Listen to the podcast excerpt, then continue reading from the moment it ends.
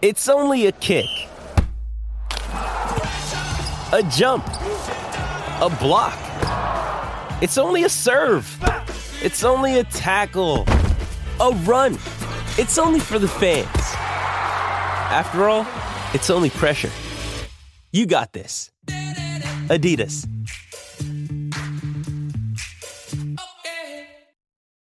When you need mealtime inspiration, it's worth shopping Kroger, where you'll find over 30,000 mouthwatering choices that excite your inner foodie. And no matter what tasty choice you make, you'll enjoy our everyday low prices, plus extra ways to save, like digital coupons worth over $600 each week. You can also save up to $1 off per gallon at the pump with fuel points. More savings and more inspiring flavors make shopping Kroger worth it every time. Kroger, fresh for everyone. Fuel restrictions apply.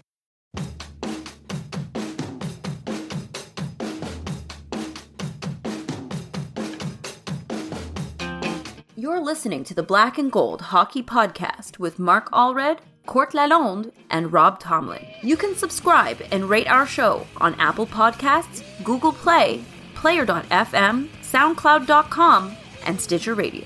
You can help the show financially by going to the blackandgoldhockeyblog.com website and clicking on either the amazon.com or fanatics.com banners to the right before shopping online. Now, time to start the Bruins hockey talk from three different countries. Enjoy the show. Orr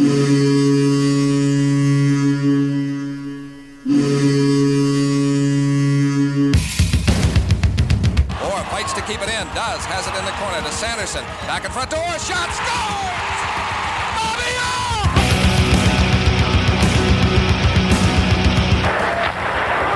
Orr! Ray Bourque scores! Ray Bourque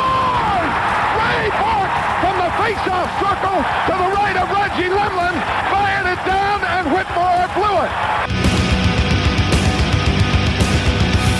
Bounces down to Bergeron. He takes the space, pulling it wide to the right of Tatar. The snapshot over Mrazek. It's loose, and Bergeron scores!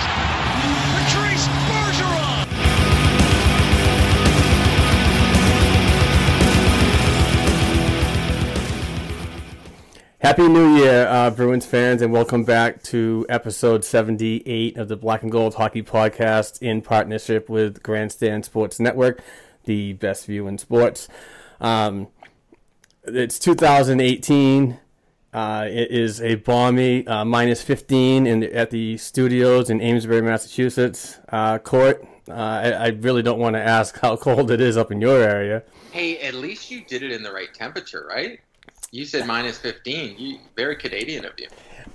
well, I'm, I'm going back to my American roots now, and to tell you that that was the real feel. It is actually zero. Yeah, so but well that makes no sense. See, it's minus 16 here and it feels like it's minus 24. I go. haven't been outside to uh, contest to this, but we have an extreme cold weather warning. Yeah, So, you know, we feel like we're in Buffalo right now. We did too. Um, I, my truck uh, almost did not turn over. I thought the battery was dead, but it turned over. I was able to go get a little breakfast and a, an extra large cup of coffee. Um, but uh, So to, to make you feel better, Mark, it's minus 17 in Boston. oh, nice. See, I'm a little further north, that so makes sense when it's cold. It's minus. yeah. It, it, like wow. Anyways, Um, Rob, uh, our great other co-host, is uh, is away again on Pol and on vacation in Poland. So uh, to take his spot today, we've um, we want to welcome back Spencer Vachetta. Uh, he does great work on YouTube covering the Bruins. His uh, BFR videos. Um, you can follow him at Puck Nerd Hockey on to Twitter. You can also follow his writings and his videos at the black and gold hockey blog.com. Spencer, welcome back, sir. Thank you very much. Uh, glad to be here and uh, hoping to get 2018 off to a better start than 2017 could have possibly ended. How's school going, by the way? Oh, you know, uh, I, I haven't failed out yet, so that's positive. There's always a right uh, step in the right direction. Um, yeah, we uh, we brought you on to talk some uh, Bruins hockey, and I know that you're going to bring a little bit of analytical uh, knowledge to the program too, which I'm very excited about. But uh, we always start in with um, what happened last week uh, in Bruins Nation, and what a shocker! I don't have it up, but Uh, we were we were four and one. yeah, last week it was only three games last week. Oh, sorry. I'm talking one. about I'm talking Two- about since our podcast. Anyways, go. Oh, but uh, it's all right. It's a new year, new problems. um, December, the last week of December, the uh, Boston Bruins uh, beat the Ottawa Senators five to one uh, in a thrilling game, and, and the first game that this team has actually seen each other since the uh, the playoffs, and and what a way to to, to thrill the home crowd, um, and and beat the Senators just pretty much outright. Um, uh, exciting game. I really enjoyed it. Uh, the next night was in Washington and uh, wasn't such a great game in my opinion, but um, got a point. Um, you know, if you can scratch a point away uh, out of a team like the Capitals uh, in their home turf, uh, it's it's a decent effort. But the two the two points to me was a little more important. And more, the other thing about that is that I just want to beat Washington just once. You know, it's just it's crazy. I think it's 11 games now, maybe 12 that we haven't beaten them. So, and then the end, Answer? Do you know that number? I think it's twelve. I believe it is too. Um, and I'm sure someone will tell Mark later when we got it wrong. yeah, right. Email me at black and gold hockey blog at gmail.com. Uh, and to end the week, uh, it was another game against the Senators, which was Saturday night, uh, December 30th, with a 5 to nothing shutout. Um, Tuukka stood on his head and uh, got a lot of comp- contributions from the guys in front of him uh, with another solid effort. So, I mean, I really, I thought it was a decent week. You know, you go 2 and 1, you get a point out of the Washington, but you, you end the year on a on a very very positive note. And as of right now, the team is uh, 21 10 6. Uh, Yeah, and go ahead. for the month month of December, nine two and two, with a three point five four goals per game, team goals against average of one point nine five, power play is at twenty point five, and the penalty kills at eighty two point five. Outscored their opponents twenty three to ten in the third period, just in the month of December. Boom. That is impressive. And that goals per uh, number, that three point, is is the highest I've seen it in a long time. since since the last since they won the President's Cup when they were and I think I, I was telling you Mark they have um, the highest anybody is in the top 50 in scoring is 38 Crazy. which is which is Pastrnak which is crazy when you think about how the scoring is spread I think Marchand was interviewed after I think it was the Washington game but I could be wrong when they were asking about the scoring and he said well I'm glad because they hadn't because the first line hasn't scored but they had played well um, it's just one of those things um, they haven't been able to put the puck in the ocean in the last little bit, but they've had tons of shots. But they also haven't been scored on since they became a line five on five. It's Just crazy. Yes, Spencer. What do you think about the uh, the games last week and um, and pretty much uh, the the start of the 2017-18 season? Uh, I gotta put the the Washington game primarily on Cassidy's shoulders. Um, I, I think that the deployment late in the game was a little suspect. Uh, I think that there was no reason for him to challenge uh, what he challenged. It was almost. It, was there wasn't a chance in hell it was going to be a, a an overturned call. It was very clearly still on sides. Um, and he missed the chance to challenge on the earlier goal from Eller that might have even gone his way. And then Torey Krug didn't see the ice starting like five minutes left to go in the game. Yes, And well, I, I Riley think that was a good pick. Nash, Riley Nash as your third shooter in the shootout with the skill guys you have on this roster. Oh, okay, okay, Bruce. um, yeah, he's he's like he's got some sort of fascination with Riley Nash that I have yet to figure out at, to this point. Um, because as I have said numerous times in my videos, the man d- does not understand how to offense very often.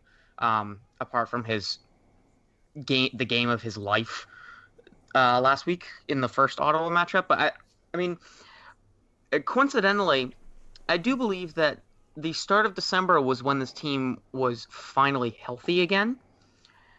Uh, so perhaps this is what this team actually is. I think that would be the argument there, is that the young guys have started to find their way, uh, and they're being trusted more and more. They fo- found some really, really competent lines, and they're rolling. They're rolling teams because they can't. Teams can't keep up with the depth. That fourth line in particular is fantastic. I love the Schaller, Kuraly, Acciari line.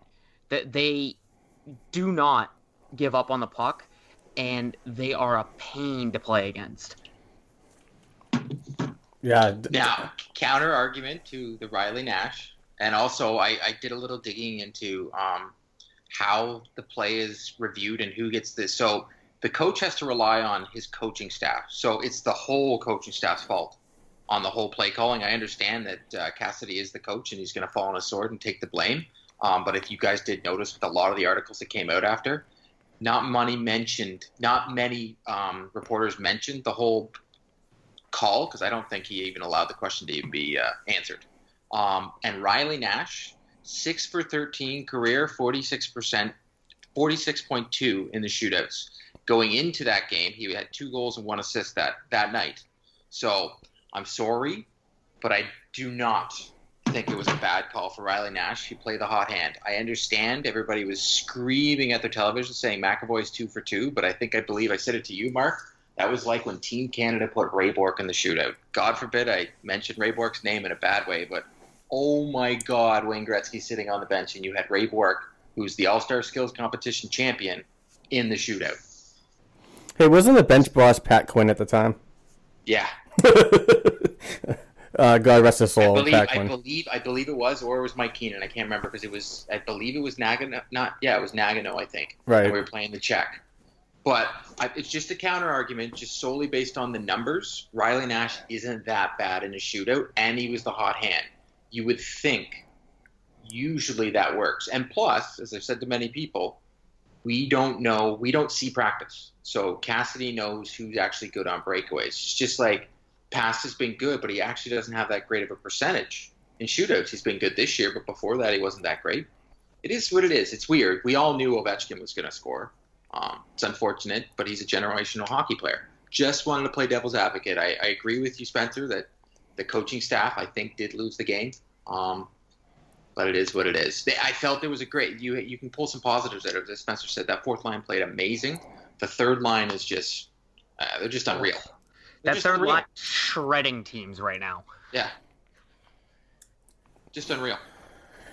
Well, the um, the week the week ahead uh, starts tomorrow night in um, oh geez, I don't even know where they're playing now. They're still Islanders. yeah. Islanders. No, I knew that, but is it? It's the Barclays because I keep thinking about the their their new stadium that they're going to build, which is it's on Long Island, but Now, for our Canadian fans, in the month of January, almost every single game is a televised game across Canada.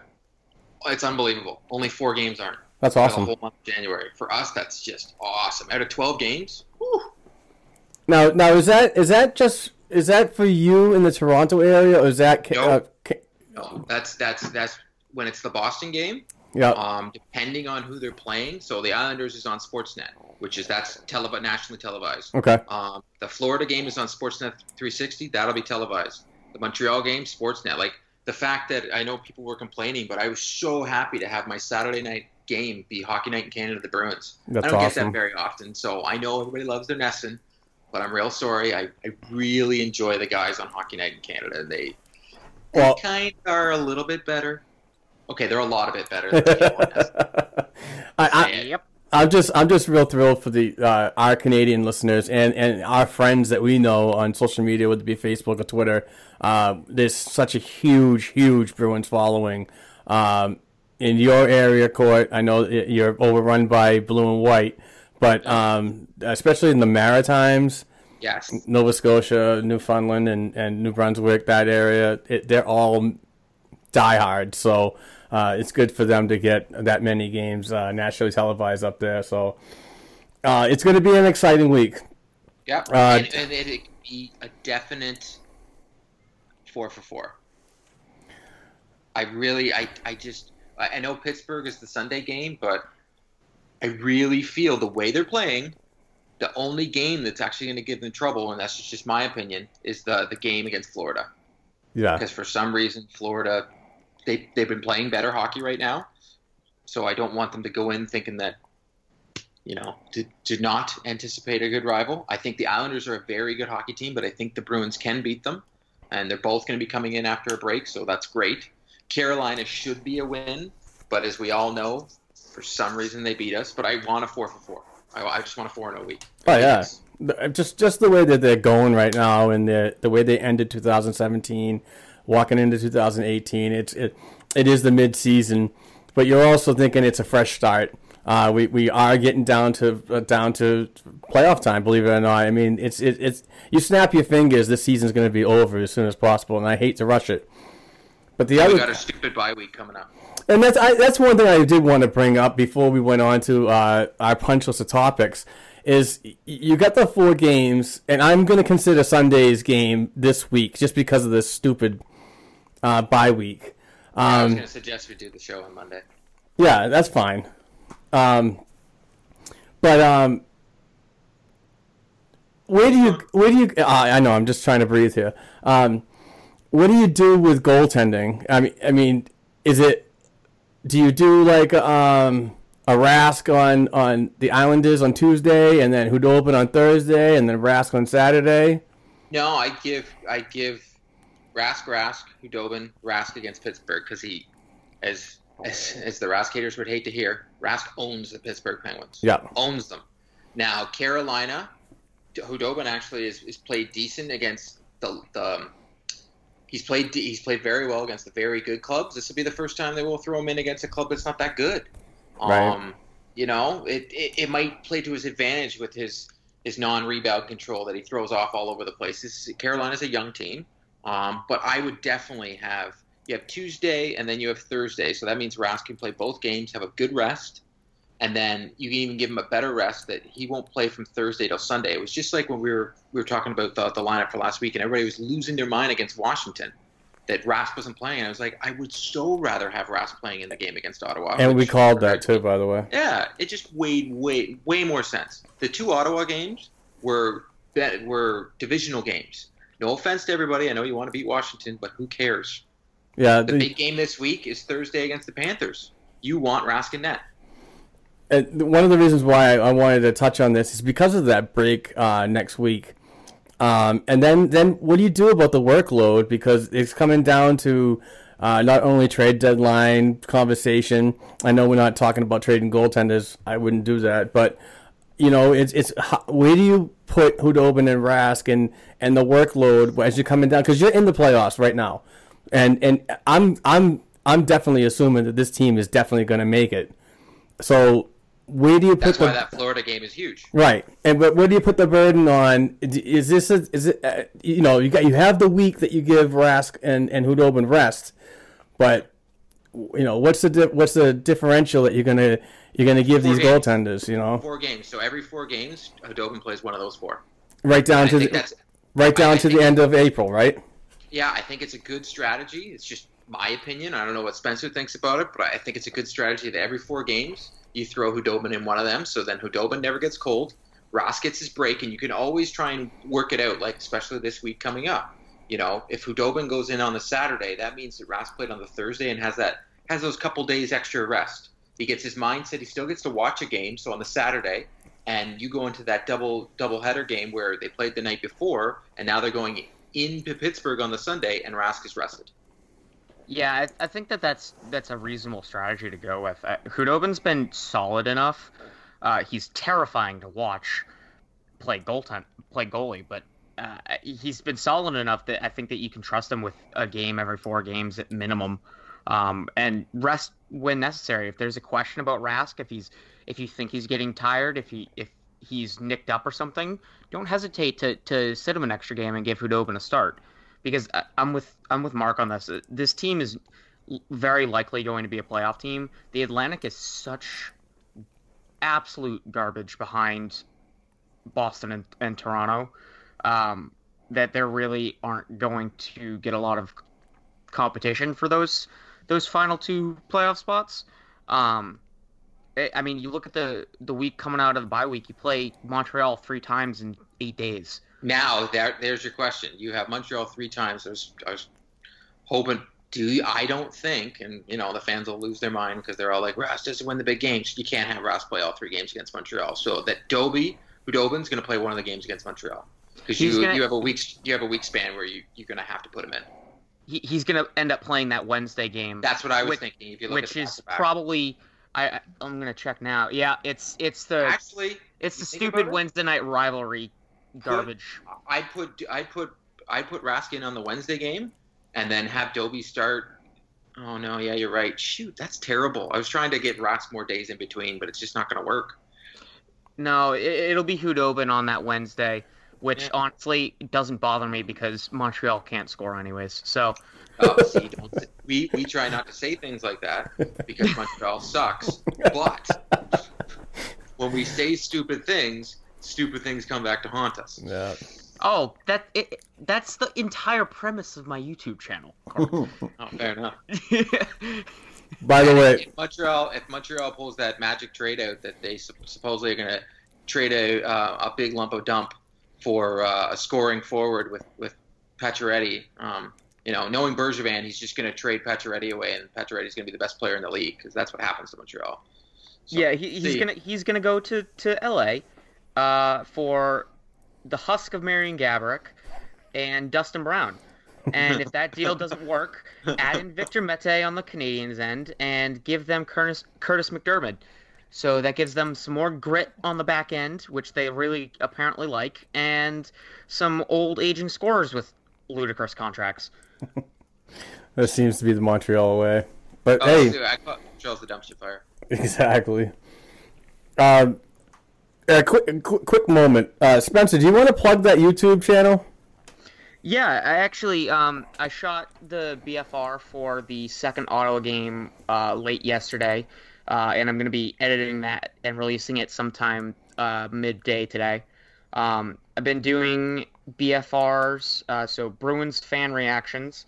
Um, for those of you that don't get the reference, that's a Steve Dangle reference. Um, basically reacting to as many of the Bruins games as I possibly can. Um, I do some new general news and notes um, when I have the time. I, I really it's a it's an escape escapism for me at school. Um, it's it's fantastic to get my mind off of things, and it's funny because I'm an RA, so I had to warn my residents that if I'm in my room, which is a single, uh, yelling and screaming, um, I'm okay. I'm just making a video.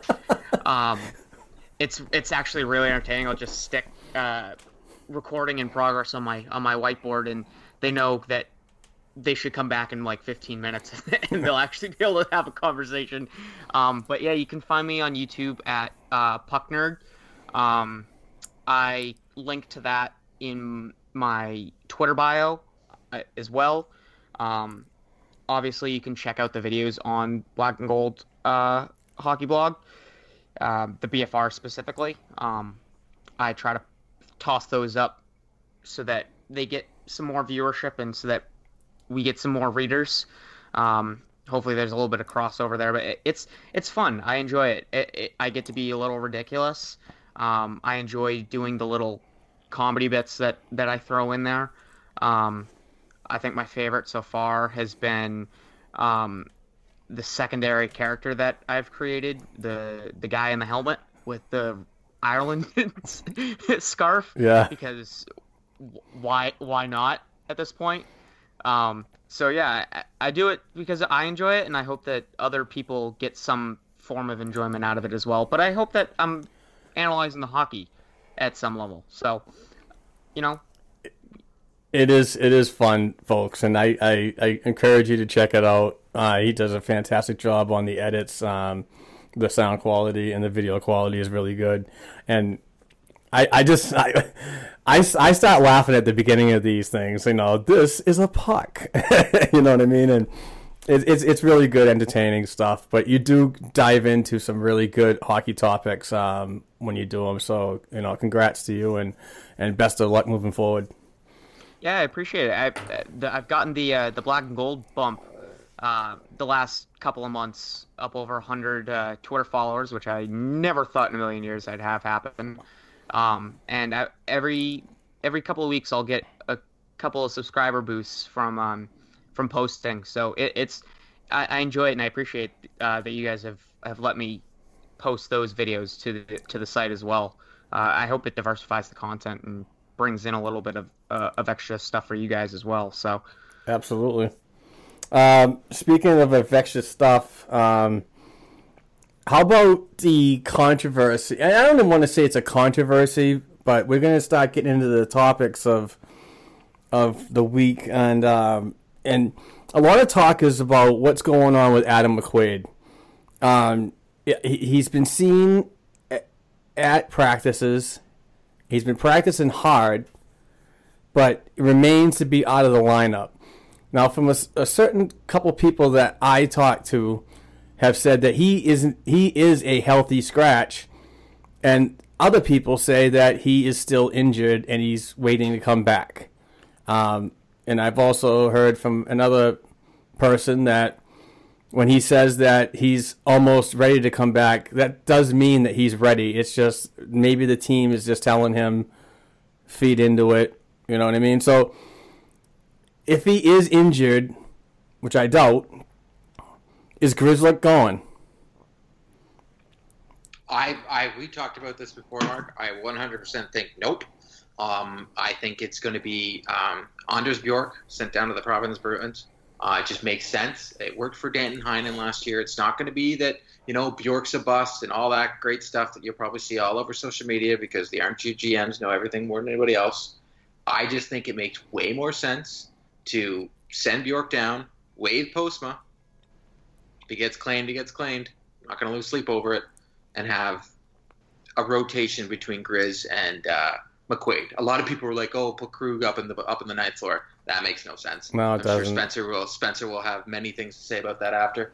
Um, and uh, and Carlo going up there. I'm sorry. Uh, Cassidy plays him way too much. He's not. He's not going to be the odd man out. The odd man out is going to be Grizz when McQuaid goes back in the lineup. But I 100% think that McQuaid is 100% healthy. But if it ain't broke, why mess with a good thing? So it's for for roster positioning wise. McQuaid's still on the IR. It's easier to keep him on the IR so they don't have to make a decision right now. Okay. Yeah, they're they're, they're playing with some roster shenanigans right yeah, now, just 100%. to just to just to keep keep him practicing and not have to worry about waiving Postma, who, by the way, I don't think I've noticed Paul Postma once this season, even when he's dressed. So I'm more than comfortable losing him on waivers. He has not done anything to catch my eye at all in a game, positive or negative. Um, and Grzelcyk has been dynamic. He's been absolutely dominating play when he's on the ice, and I think that he's bringing out Kevan Miller's better side. Because I think if Miller's stuck playing with someone like a McQuaid or Postma, I think he thinks he's has to be more defensive, more tough to play against, and I don't think he has to to be effective. I think that he's really started to find his two-way game, and he's his skating ability has has grown tremendously over the the past six to eight months, and I've seen it in the last couple of games. He has shifts where he just thinks he's Bobby Orr, and he's skating the puck all over the place. He's doing laps around the zone. He's uh, that rocket of a shot he had the other night. Um, he's stepping up into the offense. He's really starting to show a lot, and I think Grzelcyk being his partner is a big part of that. I think it gives him a lot of confidence to start moving the puck.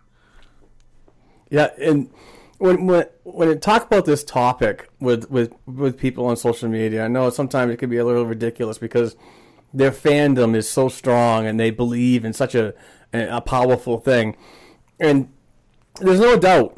I I I'm not a huge fan. I I I've admitted it many times, but I will will recognize that if Adam McQuaid was in that lineup against the series against Ottawa, things might have changed.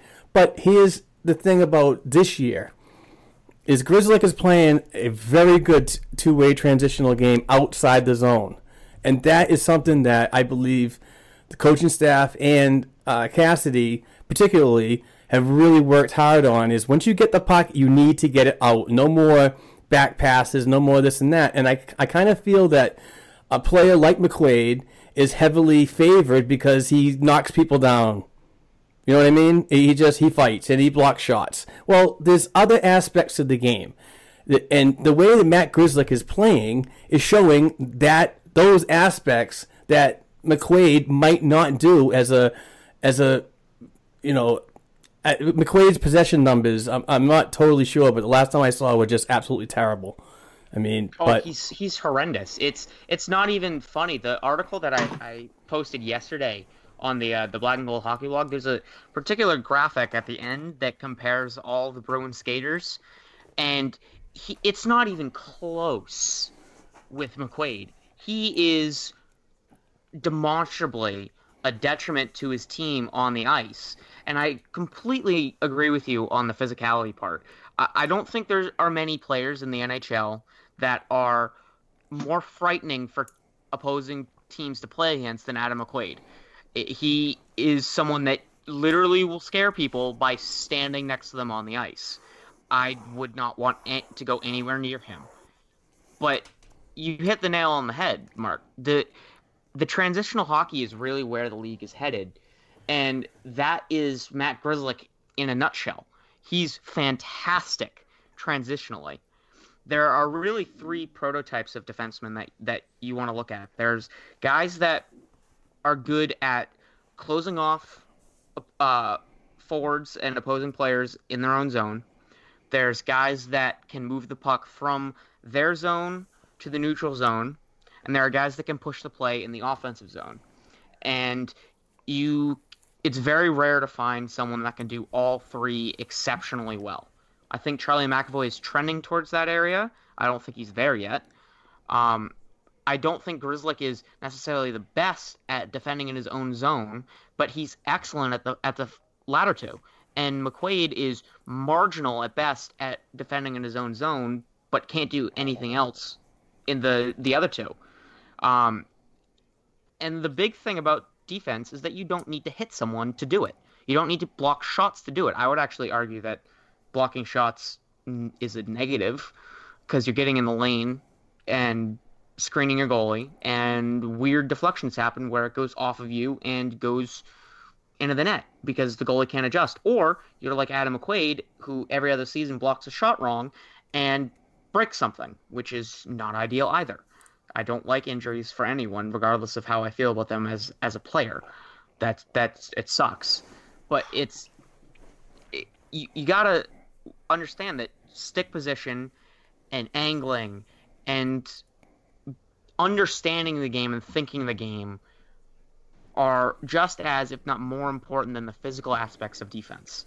And I think that's something that a lot of uh, of fans miss when they're making their arguments about why McQuaid is should be in this lineup. All right, Spencer, I, am just you're on a roll, and I can see that you, you needed to take a quick quick breath. But um, uh, so let's just transition. Let's transition into uh, this, and um, why is everybody uh, like on the trade Krug bandwagon now?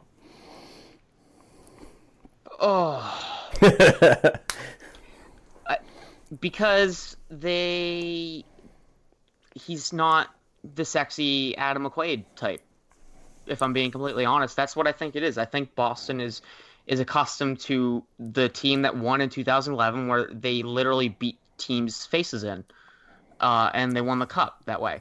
Uh, they were skilled and speedy in parts of the lineup, but they their defense for the most part was, "I'm going to bash your face in, and you're going to like it." Yeah. So um, so the the the big bad Bruin mentality that um, is it just seems like it'll be forever embedded into this organization and fan base uh, is not going to give a player like Torey Krug a chance. No, no it, regardless of the fact that he has shown that he's willing to throw the body and he's willing to drop the gloves when necessary at his size, uh, and he's uh, he's kind of similar to a Jake Gardiner, um, where you look at him and he does some things in his own end that make you wonder what is going through your mind, but you have to take the the negative with the positive, and the positive is too too great to to ignore.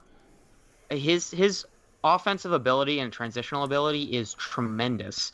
It's it borderline top five in the league. Um, I, I wrote that article about why Krug is a top pairing defenseman, and it's true. He offensively and transitionally, he is is absolutely an elite defenseman in this league. He's middle of the pack defensively, but he makes up for his lack of size with positioning and thinking the game. It's similar to Grzelcyk. You think the game at a high level, you're going to be successful.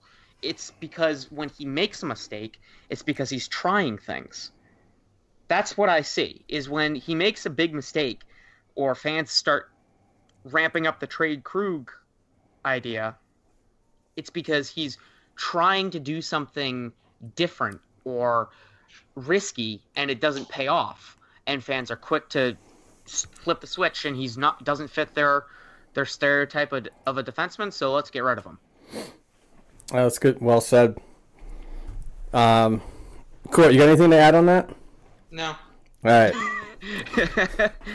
uh, moving on to the ne- the next to- topic. Um, and actually, quite, you touched on this the uh, the other day, or was it last night? But uh, you did mention something about um, um, the top line and the and the lack of offensive production, but the team. I mean, those three up there are still playing really, really well. Yeah, they they haven't been scored on five on five as, since they became a line. I'm trying to figure out.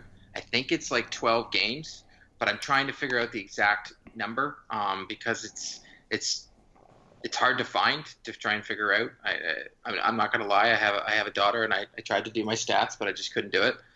Um, so I'm sure someone can tell me after. But they haven't been scoring, but at the same time, they've been a force to any line because Cassie's still using him to check some of the top lines of, this, of these teams. He's putting them out there, and and it's allowing Pastrnak, from my perspective, to learn because I'm still seeing Pastrnak every now and then do that lazy turn. I hate seeing it. I, I love Bergeron's stop and start, and Marchand does a stop and start. Every now and then, Pasta does that turn where I just scream at my TV, but it's allowing Pasta to do those things with the puck, which he's good at. He, he does. He plays with the puck, and if he screws up, and fans will jump all over him on Twitter within a second, he still has Bergeron and Marchand all the way at the back, and Bergeron's still scoring. Uh, he's also getting a penalty every game. I don't, I don't know what's up with that. Uh, Yeah, I that's new. it last time. It's yeah, it's happening every game, but I'm calling them phantom penalties because every time I see one, I, do, I don't understand it. Um, it. It is what it is, but hey, if they're winning and he's getting penalties, then I'm okay with it. But it's also Marchand. I'm noticing is looking for the pass before the shot, and that's not the old Marchand. Yeah, that's He's that's definitely new. Yeah, it's it's something new that I've been seeing. Um, and and speaking of the scoring, now Krejci's back, and and it just seems like everybody seems to like breathe a little bit easier with him back in the lineup. Um, but also, I got to touch on how the um, how the secondary power play has been playing lately, also, and uh, and how Cassidy uh, put Spooner on that line with Krejci, and and that's becoming really effective, especially the other uh, the last game when uh, Spooner got two goals. Well, we've been saying this since the beginning of the year. When Krejci's in the lineup, the team plays better. Yeah. As much as everybody freaks out, if you actually really look at it, this is pretty much the first year Krejci's actually been really injured um, throughout the season and been injury prone because a lot of times his injuries come at the end of the year, uh, and he and he's getting surgery over the offseason. Uh, but Spooner has just been playing so well, you can't take him out of the lineup. Um, it, it bodes for Frank Vatrano to, as of right now, never get back in the lineup. There, and and same with Anders Bjork. That's why I think Bjork would serve better down in Providence than watching the games.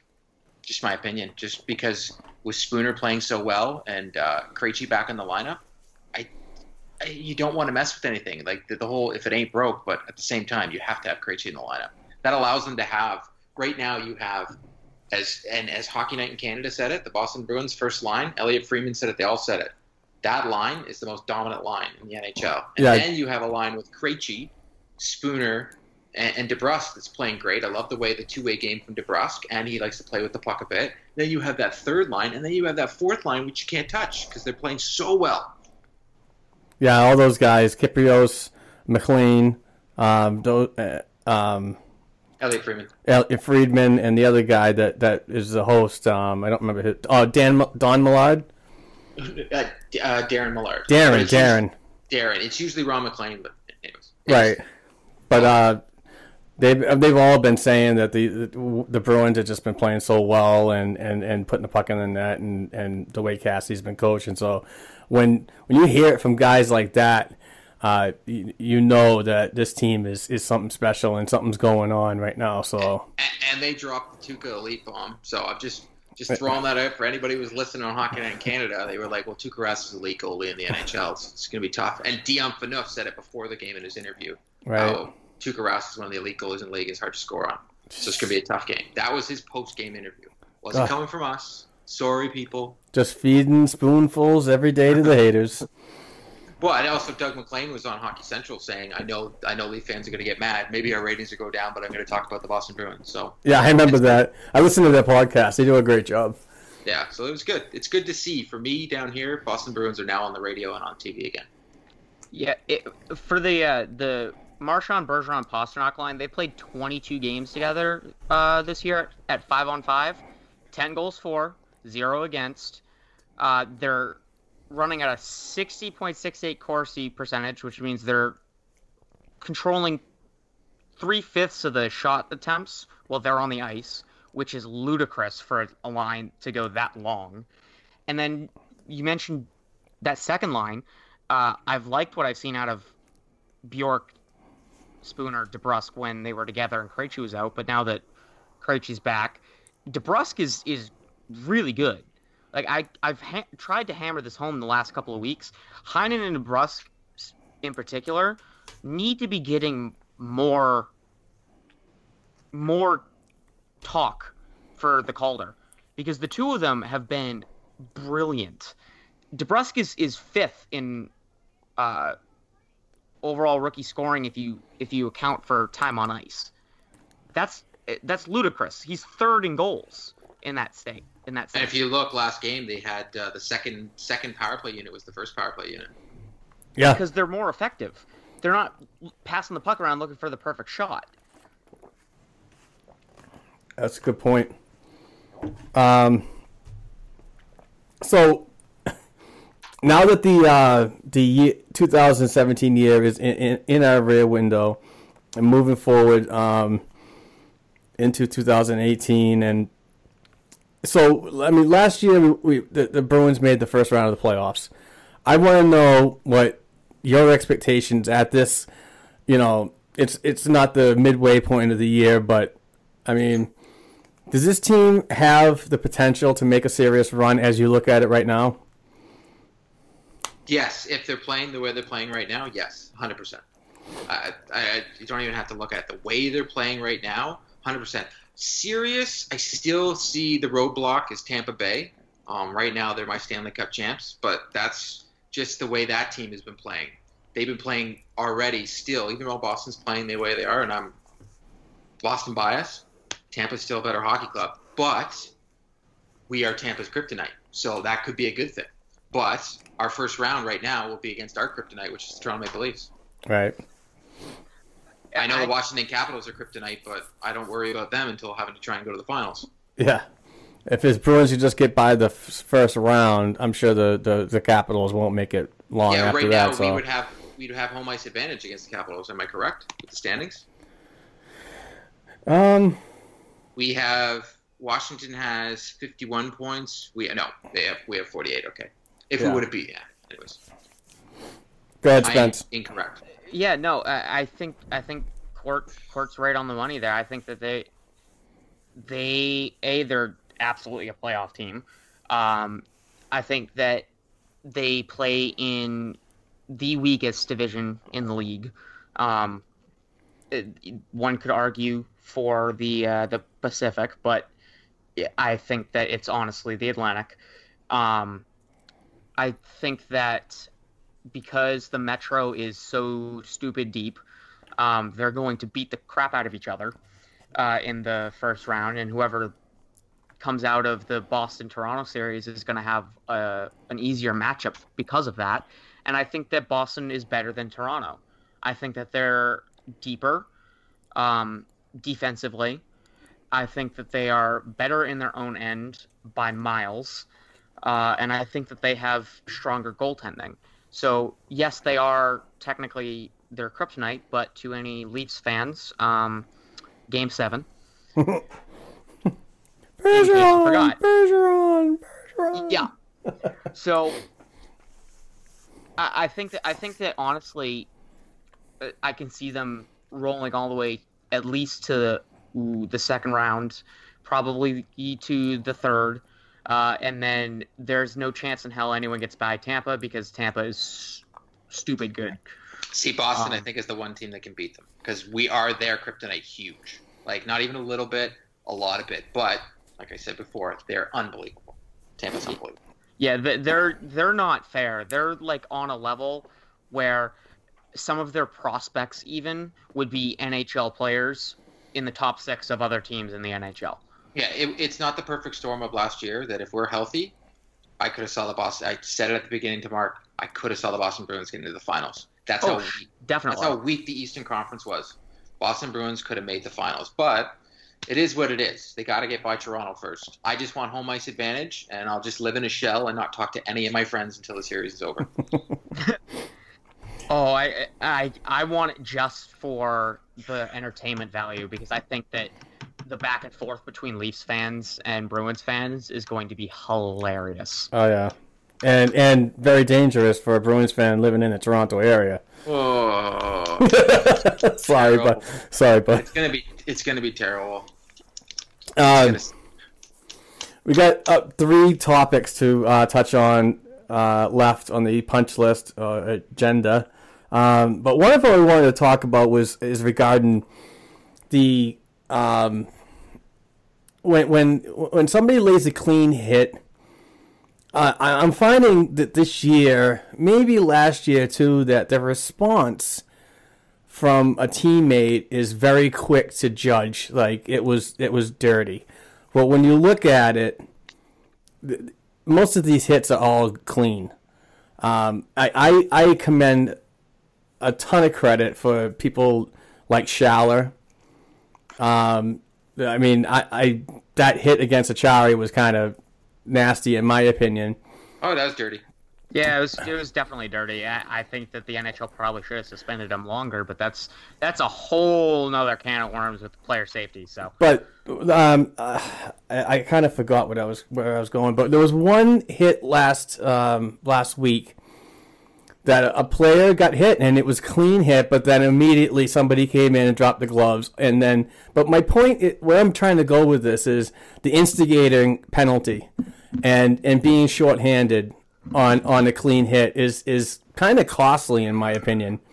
And like and like I said, I really do appreciate when somebody stands up for something. The game is very fast, so it's a split decision when you when you know you have to make a quick quick time and say that guy took liberties on my on my friend and my teammate. I should do something about it. But it just seems like they're doing it for good intentions, but they could like leave their team, you know, in a bad bad situation. Well, especially with the with the uh, the five minute major, we could have had a five minute power play. Yeah. It, it, here's the way I look at it. It's unfortunate. It's the old written law in the NHL and, and in hockey. You go after the guy that takes liberties on your guy. Unfortunately, what should be, you know, cemented into this law is wait till your next shift. Yeah. Because if you wait till your next shift, there's no instigation penalty, and you guys are just going. Agreed. I have no problem with the fighting. Um, I, I still say in the next five years it will no longer be in the NHL. I apologize to all the people that think that Big Bad Bruins should be fighting out there. They shouldn't. Uh, it's proven. You know, they, they actually should just be playing hockey. Uh, but uh, yeah, wait till your next shift. It's unfortunate you can't because as soon as you get in a fight, like even in, um, I think it was the Schaller fight, the other guy, the other guy, the, the guy knew it was going. He dropped his gloves first. So how are we getting instigation penalty? I think it was Spencer who said it on uh, Twitter. Isn't the, or no, it was Colin Beswick. The instigation was the hit, wasn't it? So shouldn't they be getting the instigator penalty for the dirty hit? That's just in my opinion. Yeah, that that that one in particular really really irked me because a if you take the head out entirely, the two of them dropped their gloves simultaneously. They looked at each other, agreed to go, and dropped the gloves at the same exact time. That in itself is not instigating. On top of that, you gave the guy that made the hit a five minute major and a game misconduct. You cannot call that instigating in that sense.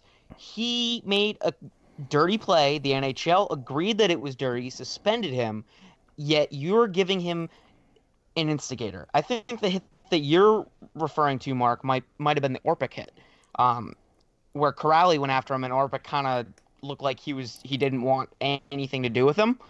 Um, it was. Yeah. Well, yeah, and he doesn't like fighting anyways. So I, I think that was that might have been the one that, that you were thinking of. I, I agree with Court that if you waited to the next shift, there's no instigator. I think the refs really need to grow a backbone sometimes and and call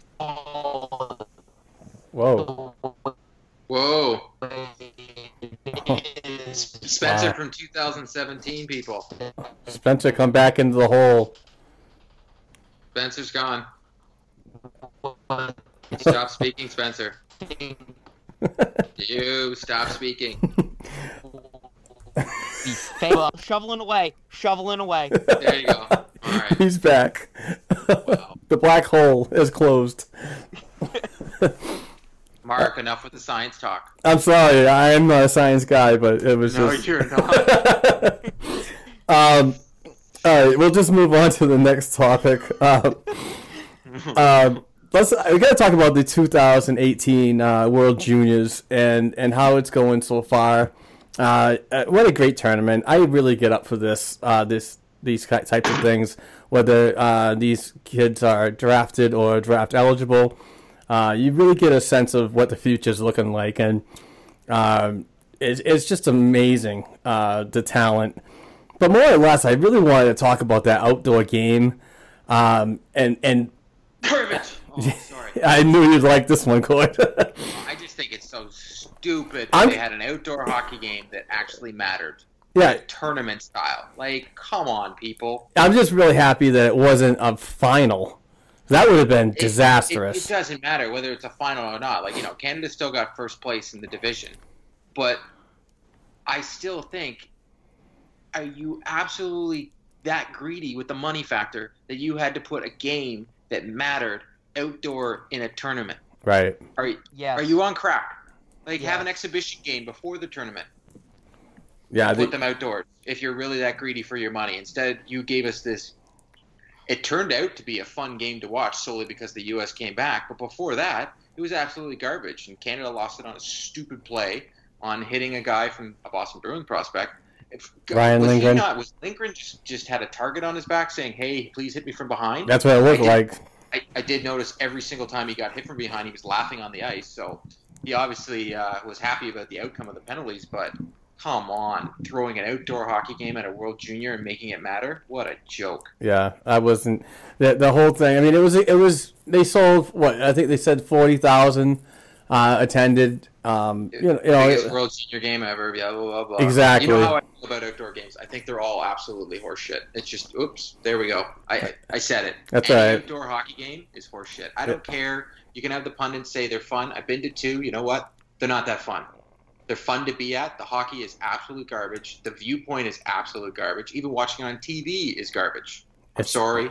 I think it is garbage. it so is just a money grabbing, greedy, greedy play. So you're not going to watch today's game at one o'clock, are you? Oh no, 100% I watch the game. It's just I, Right. I, I'm gonna watch hockey. It's just unfortunate. It's not going to be good hockey. It it sucks. Like look at the AHL game last year. It was in the rain. Yeah, Come on, people. Oh, no. but the No, it, it, I'm with you. I- It's. I think the ice quality yesterday was potentially the worst of any of the uh, the outdoor games we've seen in recent memory. The the ice was Buffalo- terrible. Buffalo, Buffalo Pittsburgh. Yeah, the fact that the game took that long because they had to fix the ice every two seconds. Come on. Yeah. It was so bad. Um, how about the uh, how about the Bruins prospects that, that have, are involved in this and participating? Um, like uh, Una Kompanen, uh, he's been playing. He's had a solid tournament. Oskar Oh, can I also say before you get into this? I know everybody on Twitter was trashing all Canadians and lumping it in. Grow up, people. Second of all, in Canada, we were saying the U.S. is favored to win this tournament. So, like all this stuff all over everything, I understand. You know, the Americans love giving themselves a reach around when they beat us in hockey, but I, it, I, congratulations. But seriously, be sportsmanship. You people are embarrassing sometimes. I'm Yeah. an American as well, and I was embarrassed. The stuff I was seeing on social media, I'm like, come on, people, calm down. Just seriously. The upset, no, U.S. should have beat Canada. They should actually win this tournament. If they don't, that's the problem. Yeah, the uh, well, I'm gonna go in now because you got me riled up. Uh, Uh, U.S. should win the tournament for sure. They're the better team. there were there were a few play uh, people that I no longer associate with that were sending uh, messages and and posts about um how just trashy we as a country are and and and uh, in the hockey and I have huge amounts of respect for people like you, Court, and and and a lot of citizens, all the citizens of Canada. Um, and in no way was I firing back. I was I was more or less uh, gravitating to the three individuals that were trying to bust my nuts, and but they weren't doing it in a in a in a in a funny, you know, U.S. versus Canada way. It was it was really trashy, and I and I I'm sorry that I said a couple of things, but I I'm not backing down on on on uh, giving it to people that deserve it. So Hey, sometimes to be the bigger person is just to say nothing and be like, all right, if you want to be an embarrassment, Oh, yeah. it's just like you know, there's a certain someone in the United States who embarrasses himself every day, and we just all just just laugh and just leave it alone. right, Yes, well, you also live live in Canada, so you, Yeah. you can you can afford to laugh a little more sometimes. right. well, Um, as I said to someone, I was like, you know, just don't lump a whole country in it. Some people in Canada are nice. Some people are assholes. Yeah. It is what it is. Some people are ignorant. Some people are not. Um, some people love hockey, and some people are Habs fans. Just it is what it is. so this that can just describe humans. I, I, Yeah. I'm just gonna say that it's it's not it shouldn't be a nationality thing. It's good hockey. Uh, Yeah. Well, I wouldn't call the outdoor game hockey, but No. it it uh, it tried to be hockey. Um, but yeah, no, I, I'm I'm kind of sick and tired of the the vitriol that goes on after some of these international events, or I- not even international, just a Canadian team playing a U.S. team in the NHL. Like And I- one of those games, it's stupid. Yeah, like I love these people, but like I dare you to go say that to your favorite player, Patrice Bergeron's face. Come on now, or Brad Marchand's face. It won't happen. Oh. But uh, just just touching back on uh, on Bruins related players that were are in this tournament. Um, there's a lot of good things to see. Ryan Lindgren's a truck. He's absolutely can can just smash people and and, And a leader, leader on the ice. Yeah, huge. Um, uh, Finland, Unikapainen. I always hack his name. Sorry about that. Uh, Oskar Steen, uh, little crafty player. He's been playing good. You're Uh, back Vaakanainen. Yep. Did Uh, it for you, buddy. thank you, pal. What an you're always there. Um, Trent Frederic uh, has been, um, you know, hasn't really shown a lot, but uh, uh, the game uh, yesterday uh, really came through with a really nice goal. Um, I haven't seen uh, anything from Jeremy Swayman. I didn't expect to. I think Jake Oettinger and uh, Jared Woll were going to run with this uh, the whole tournament, but who knows? We'll see what happens. Um, is that it? Yeah, there's only six. Yeah. Okay. Which which Um, they're second for the amount of for a team with the the most guys there. I Oh, yeah. I saw a stat. The Bruins have a lot of guys there. Yeah, and, Yeah. It, and it's good. I mean, this international play is just good for them and their resume. Uh, it, it's good character build, um, and you know, I expect that these guys when they return to their either their junior teams or college teams, um, you know, uh, you know, step up their game a little bit more and uh, down the stretch to the end of the season. So it, it's an exciting tournament, and I Oh yeah. I've always enjoyed it. it. It's going on to the fifth in Buffalo, so um, if you have any any chance, uh, watch these games. So. Yeah, I, I think that I think I said it last year after the after the tournament as well. We need to pay more attention to Oskar Steen. He is, I really really like him as a player. Uh, he fits the the new era NHL. He is very difficult to to get off the puck. He's intelligent and he is so quick. He looks like a player, like a legitimate top six NHLer and I'm gonna keep pumping that bandwagon until he shows up in a Bruins uniform. I said I said the same thing, um, and I know Court's heard this a couple times. Uh, in, in, 2016, at, at, the development camp in Wilmington, Mass. This was before they went to the Warrior in um, in Brighton. Um, I saw him on several occasions, and if, if, if look look up on uh, Elite Prospects, Steen is not a very tall person. So when he came down on a one-on-one drill, and I know this is just development camp, he, you know, you're still there to show, but you might not be hundred percent trying. But he really gave it to uh, a player like Brandon Carlo, and I'm not saying uh, physicality. I'm talking outworked him, outplayed him, and made him look absolutely silly on several occasions. So uh, the skill set's there. Uh, he's got great um, hockey IQ uh, real fast. He's he's that type of um, uh, forechecker that uh, PJ Axelsson was. If I had to compare a guy, and actually, I'm I'm looking to get PJ on the show uh, soon. I'm trying to work on that. We'll see what happens, but um, I know he's a busy guy and so on. But um, I, that's who I compare him to. It's just, it's just a real fast guy, crafty and and a steady forechecker. Whether he makes the NHL in a Bruins uniform, that remains to be seen. But he's going to add a certain amount of uh, character to uh, the developing depth, uh, even in the American Hockey League. If he stays down there for a couple of years, uh, you know, he's to me players that are drafted you know, don't necessarily have to be in the NHL at a certain amount of time. If they're in the organization in all three levels, they, they fit a purpose. So uh, that's just the way I see it. But um, the last question, and this is pretty much just a, a random thing, but uh, it's 2018 and it's a new year, and I'm really excited about where the show's going and uh, where we've come from. Uh, we've got great hosts, uh, Court and Rob, uh, great guests, includes Spencer, and, and a lot of other people. So but I want to know what your Bruins related New Year's resolution is. Ooh, Spencer, I'm gonna let you go first. oh, oh, that's how it's yeah. gonna be. Okay. No, it's it's called seniority. You're the guest, buddy. Seriously. Uh, um, New Year revolution, resolution, the words English. Um, I'm I'm gonna say that Ryan Spooner gets dealt at the draft. Ooh. I think that he's I think that he is going to he's at the point where he's on a one year deal. It doesn't make a lot of sense to resign him. And it's got value. have guys pushing to make this roster.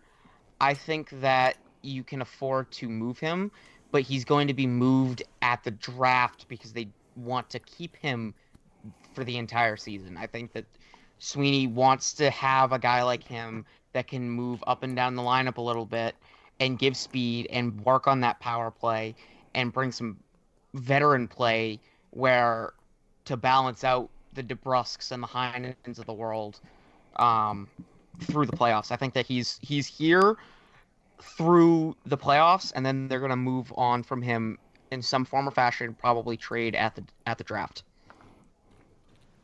And so my New Year's Boston resolution would be uh, to be very adamant that the Bruins should not trade anybody on this current roster right now. You don't need to add in. I don't. I don't know what it is. It seems to be the flavor of the week every now and then. People were like, "Oh, you know, Wayne Simmonds was the flavor for a bit. Thank God we dodged the bullet on Matt Duchene."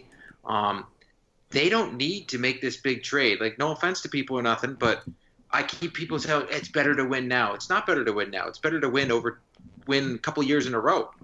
Like let's let's build a dynasty. Let's a dynasty would just be you know two or three years in a row, but let's build something. Let's not throw it all away just to win one Stanley Cup this year. It makes no sense to me. Mine is to uh, be healthy, uh, to have a, a, complete healthy team, as we've seen now that members are coming back and you're seeing this, this team gel, create chemistry, and really play for one each uh, for, for each other. So and and and to add it, uh, another one is just to uh, the goal right now for me is to make the second round. Uh, I if that can happen, then I am I'm going to be happy, of course, but I'll be thrilled if they go even further. So uh, it's just going to be good all around, um, you know, because they deserve it. I mean, I, I did not see this, and I know I I, I might have trashed a little bit at the beginning of the year because they didn't make any moves. Hold on, so hold on. A little bit. Yeah, I'm trying to. You I know, think I had to talk you. I had to trying to be the nice guy, ledge. trying, and then I'm trying to help you. I tried to talk you off the ledge like seven times. I I, know. think I had to direct message you so many times. I'm like, dude, you need to chill. step away from the office window. I know you're gonna jump. man. Calm down. But yeah, I mean that's for me. That I want to see this team go, and Well, and Mark, why do you want a healthy team? Because do they play better when they're healthy? I think so. I think Oh, they play okay. great. it wasn't wasn't a good excuse at the beginning of the year. Yeah. Oh, Yeah, you. Uh, okay, I'll give you that one. I will give you that one. yeah. And a package of You're- you're- and a package of scotch. there you go. Your your resolution is to counterpoint your last year 2017. Th- no, there's three points then: healthy playoffs, and and and to get some help on what I'm trying to talk about. Yeah, exactly. Um, now that uh, we do have a Patreon question from our uh, friend Hollis Jackson, and it kind of goes on what you were saying, Court. Uh, if the Bruins continue on this pace, do you see them buying a Stempniak, Stafford, or John Michael Liles type player at the deadline, or standing pat, and for the sake of the rebuild? I'm saying I'm saying stay pat, just like you said, and just like Ty Anderson said in uh, his uh, Bruins New Year's resolution that he released today. Don't make any moves. This is Oh, I great. didn't, I didn't even see that, so I feel. Oh, go check- go check I it out. No, no, no. But remember, if you saw, I put in the Facebook group the other day. I was like, "Stand pat." That was my whole thing. Yep. Like, please stop it, people. Yep. Do not make any trades. If you can bring in a guy like Stafford and you give up nothing like you did in that trade, like I, I, respect you, Hollis. I don't bump in Stafford with uh, Stempniak because we gave up too much for him, uh, and we gave up way too much for John Michael Liles. But uh, yeah, don't trade any future to bring in anybody. Like the big trade, I was talking to someone about it. I said the big trade since the cap era, since the last lockout, because someone tried to bring up the 2011 Boston Bruins. That wasn't that was before the last lockout. Since the last lockout, a big trade doesn't equal Stanley Cup. The teams that stand pat win the cup. Right. Do minor trades. Those are the teams that win the cup. New York Rangers try and make the big trade every year. Nothing happens. Washington Capitals can't make it past the second round. Pittsburgh Penguins the last two years minor trades. They just filled holes if need be. Otherwise, they did nothing. And Spencer. Yeah, I, I I'm with you guys. I, I'm kind of you kind of hit all the points. I think Court Court's right in the fact that you don't want to to make a big move in, in the middle of the season. I think those are reserved for the off season, uh, and the GMs who figure that out are the ones that are successful. Um, I, I think that it messes too much with, uh, and as a stats guy, this pains me, uh, with chemistry. It, it I, I think it, I think it, it really really does mess with chemistry. You need the full season to really work out your lines and to work out how each other plays and to understand what you can trust your teammates with. And I think that's a big problem people run into when they're making these trade deadline in moves where you're bringing in a complete unknown. You don't know how it's going to play in the locker room. You don't know how it's going to. Holy crap! I am turning myself away from stats. What is going on? Yeah, Um, I, even, I'm, I'm like laughing in my head the whole time. Like, We should see Yeah, the same this psychiatrist. This this is so bizarre. Um, yeah, no, i- it's. I, I really do think that it. You can't make that massive move, and for the Bruins, what are you gonna make a move for? Where where's the hole right now that you need? Oh, supposedly it's it'd be a different.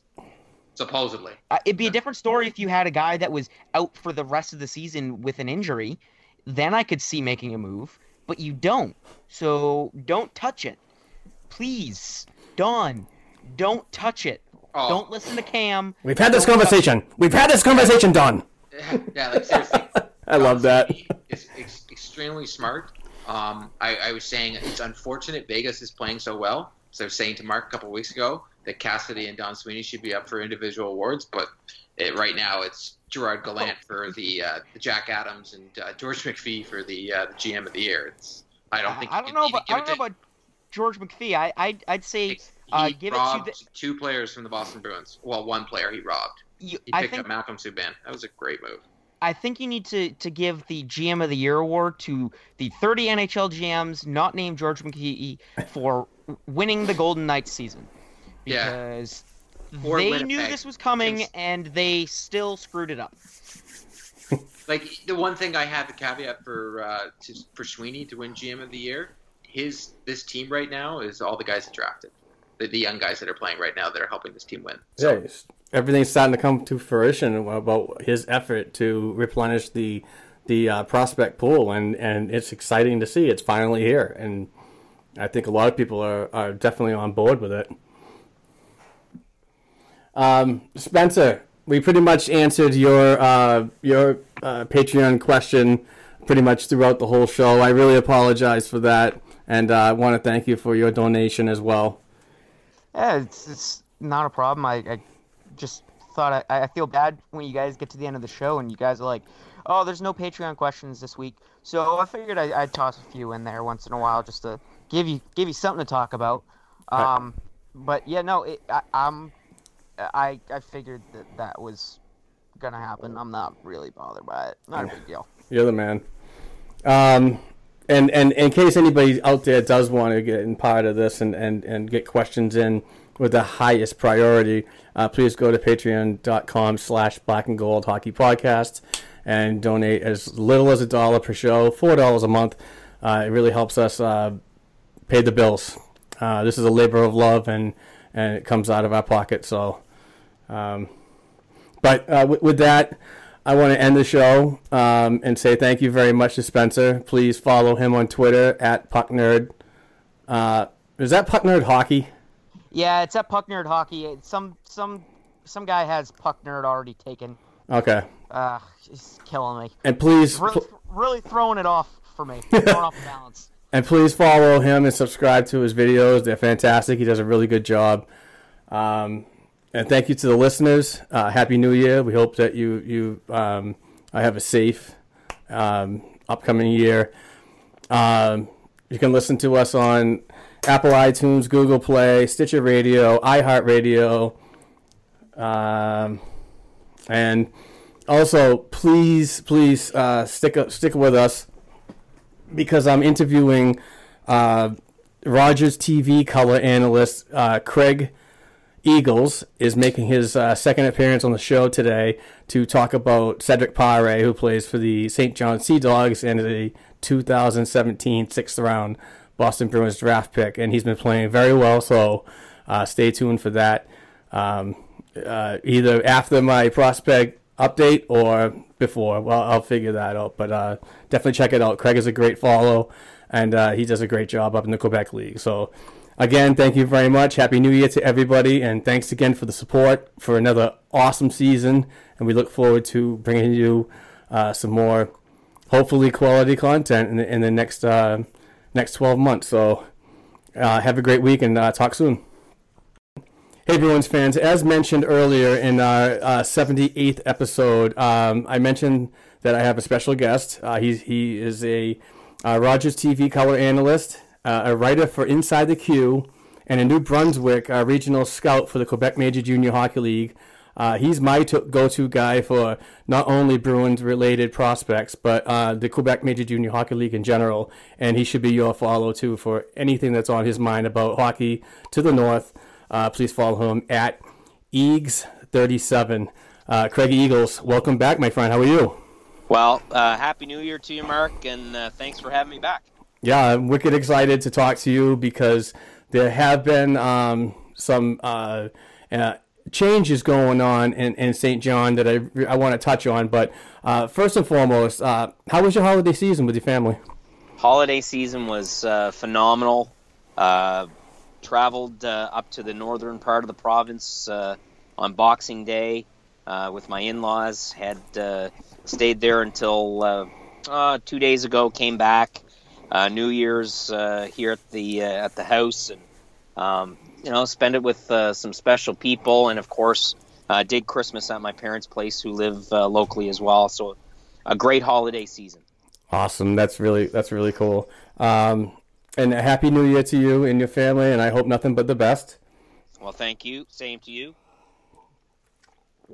Uh, um, let's get right right into it, and just talk about the uh, the St. John Sea Dogs and their their season so far. It's been a bit of an unfortunate year um, with after winning the President's Cup uh, last season and, and going to the Memorial Cup uh, and, and being a member of the, uh, the, the, the teams that were involved in that last season.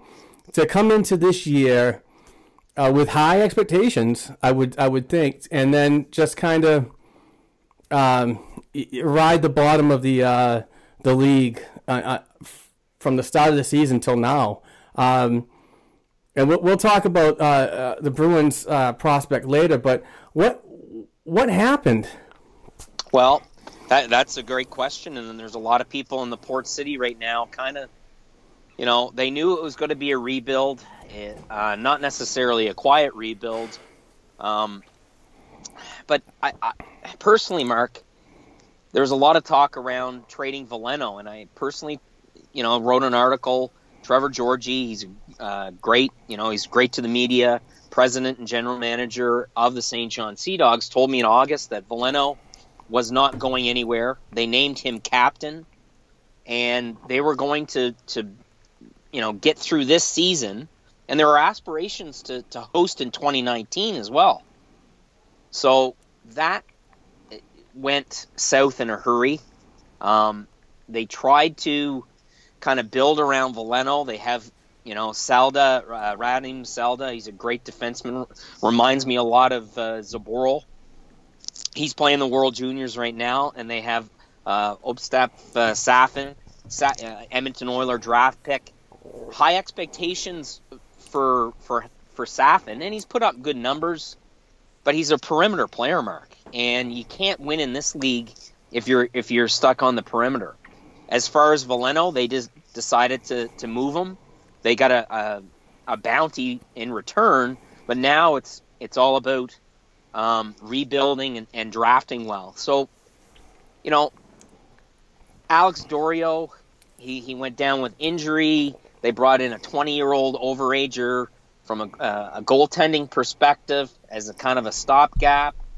There's been a lot of questionable decisions um, with regards to personnel um, this season. And really, there's talks that they were going to um, kind of go after Cam Askew. Um, I don't know if you know uh, familiar with Cam, Boston, Mass native, put up solid numbers here in Moncton, solid numbers in Shawinigan, and they they had an open 20 year old spot. I would have loved to see Askew play on the right side with Veleno. They couldn't get that deal done and now Askew is is moved to uh, Charlottetown, which he's going to have an impact there. Yeah, I just saw I just saw the uh, the article um, that you posted on Twitter about Askew. Yeah, it, it's he's going to have a big impact, and, and as a 20 year old, he's going to a team that that's kind of like the Vegas Knights of of the Quebec League. People had Charlottetown finishing dead last, and they're in the heat of things. So but getting back to St. John, Mark, it, it's really they've done it before. They've had success with it uh, in the past, rebuilding, but now they just have to they have to execute, and that's a lot harder than it than it appears. And you got to have eyes and in all the rinks and make sure that you you draft well, which they've had they've done in the past. So, um, but anyway, it it is what it is in St. John, but as far as Pare's development and ascension to the number one center role, that's um, really the, the turning point in, uh, I think, Pare's career right now. Well, he's he's definitely taken the um, the promotion very well. Um, and uh, I, I I always follow you and what you say, and I also do my own research on, on Bruins prospects, as as you know. Um, I'm a diehard about learning about younger players and, and getting listeners and readers uh, of Bruins Nation to know about these kids now. So when they come into the league, they're not surprised as they were when a player like Brad Marchand came in and said, you know, oh, this little guy, why can't they bring up a you know a bigger guy? But it, right. it's it's more important now with the with the with technology at, at its stage right now that people are learning more from people like you and myself. So, but when it comes down to Cedric, uh, and he was a 2017 sixth round pick, um, right the day before or day after that trade, and he went up to that first line, he started producing, and he went on a six game span of at least a point a game. Yeah, now, and I I covered the uh, the Sea Dogs and and Acadie Bathurst uh, Titan game, and he, was solid. Like the kids really embraced it. Sure, he was a, uh, he was their their second line center at the start of the season, but he wasn't. And he he was seeing power play time on the first unit, but now he's really embraced that role. And and uh, my last article that I wrote on him, Josh Dixon, their their new uh, head coach, really high praise for, for Cedric's game and, and development on and off the ice. And I think you can point to that as a big, big plus right now for the Boston Bruin organization. Yeah, and, and the Bruins are are in a great, great uh, time right now because a lot of their 2015 draft picks are now coming into the into the system um, and and making Sweeney look like a genius.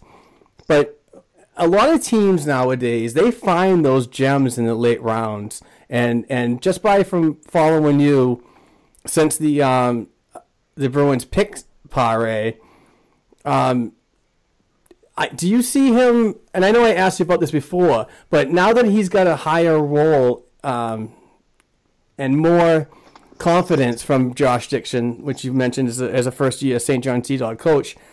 Um, do you see him? I know you mentioned last time you were on, you saw him as a fourth or third line center in the in the future of the Bruins. Do you see yep. him any higher or still the same? Still, still the same. I, I'm projecting him as a solid two-way center, an energy player that can kill penalties, that can win key faceoffs, and you know, I, I see him. You know, I was telling a buddy of mine uh, who came down from the northern part of the province, and we caught the game Sea Dogs game yesterday with the, the Moncton Wildcats. Pare looked awesome.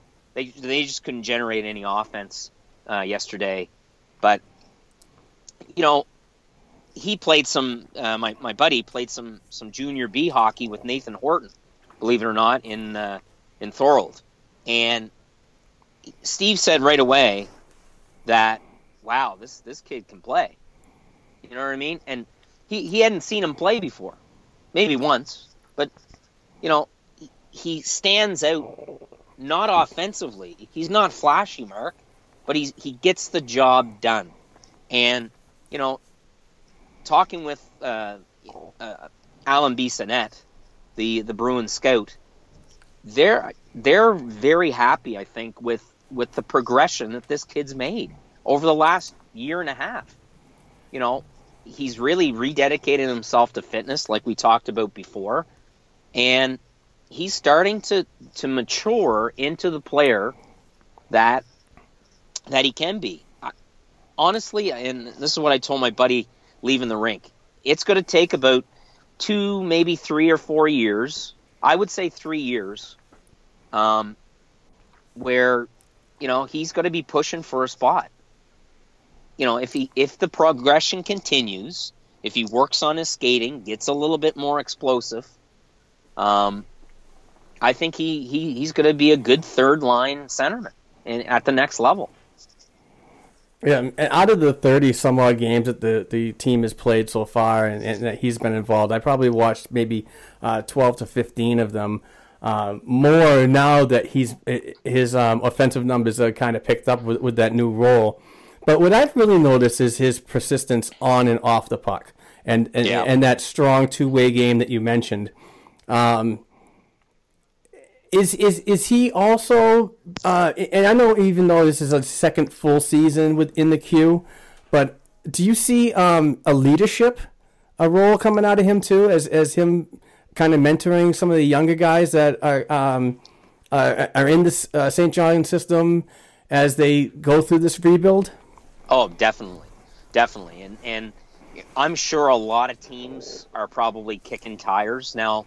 I've asked the you know some sources about that, and they've said, yeah, the teams are kicking tires, and and believe it or not, Mark, teams kicked tires last year on on a, trying to acquire this kid because they they knew the ceiling, and you know with limited uh, game action and time on ice, you know he, played in 64 games.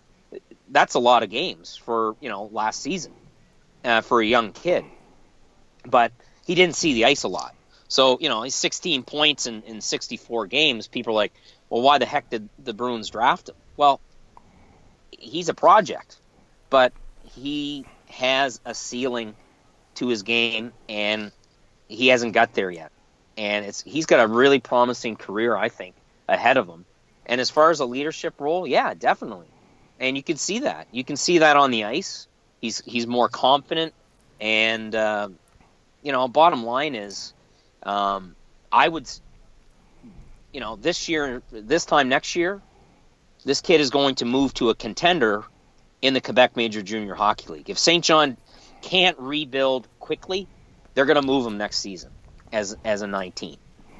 And you know, if he goes to a contender next year, and the Memorial Cup is in the Maritime, you know, only two teams have have applied for right now, Halifax and Moncton, um, to to host it, then you know there's a good chance that that Pare might be making the trek to either of those uh, two cities or to another contending Quebec Major Junior Hockey League team.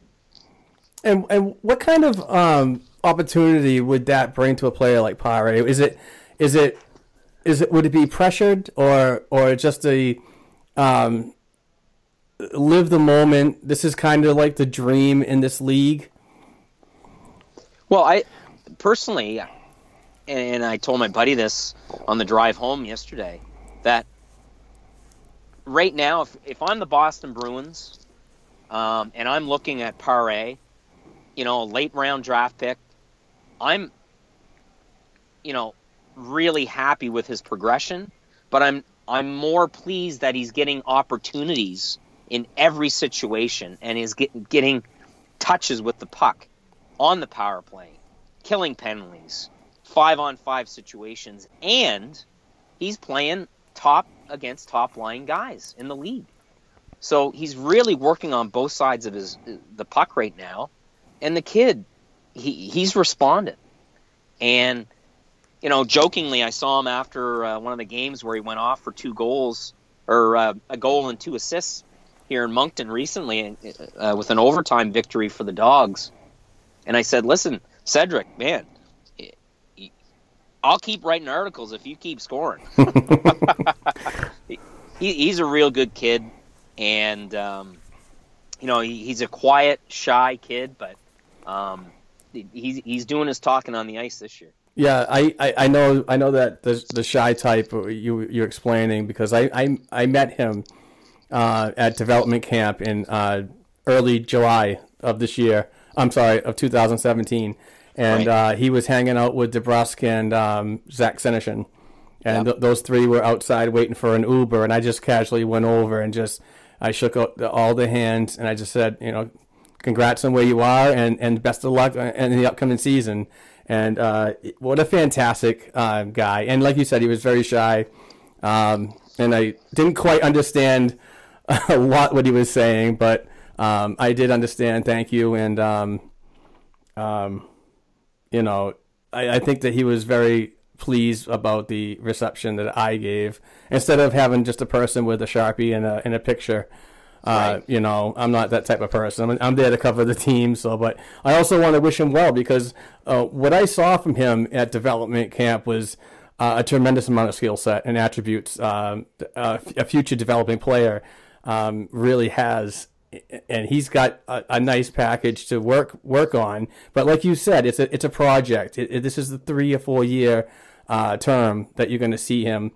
But there's a lot of good things to look at. And when I saw him um, one on ones, two on ones, three on twos, um, he kind of reminded me of a pass first type of player.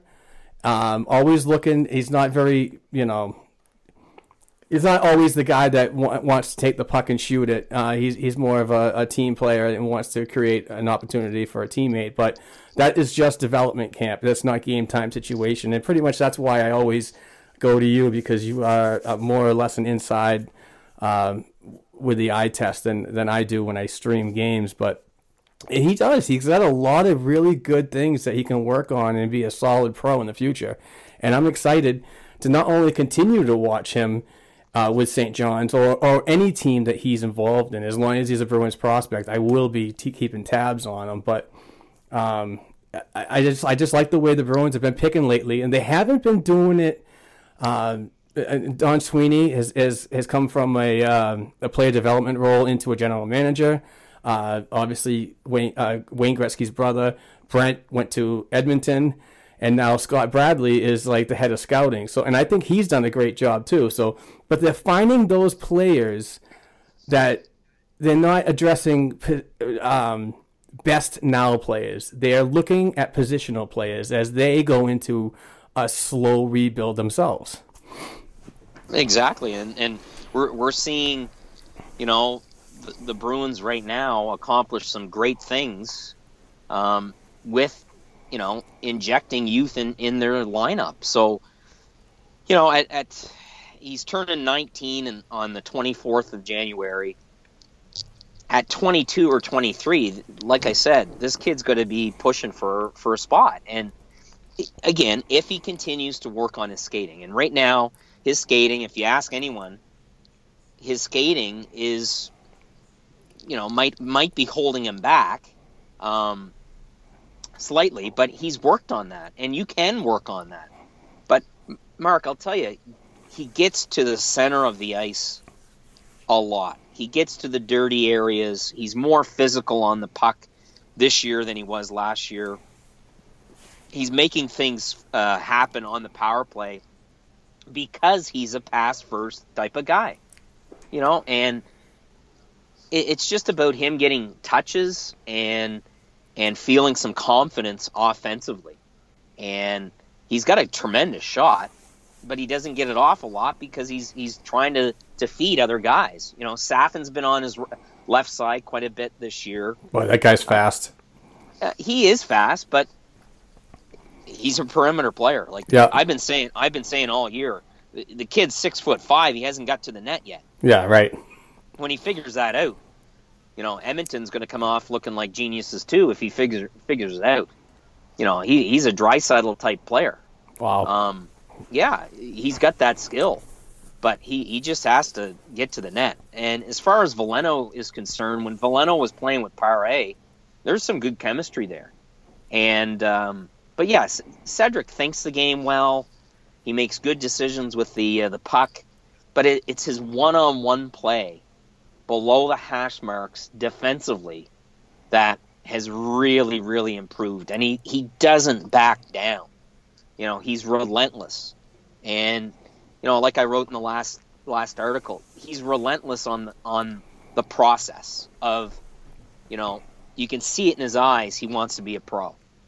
And, you know, say what you want to say, you know, late round late round selections you got to want it. You got to want to get to the next level. Some guys, you know, six, seven round.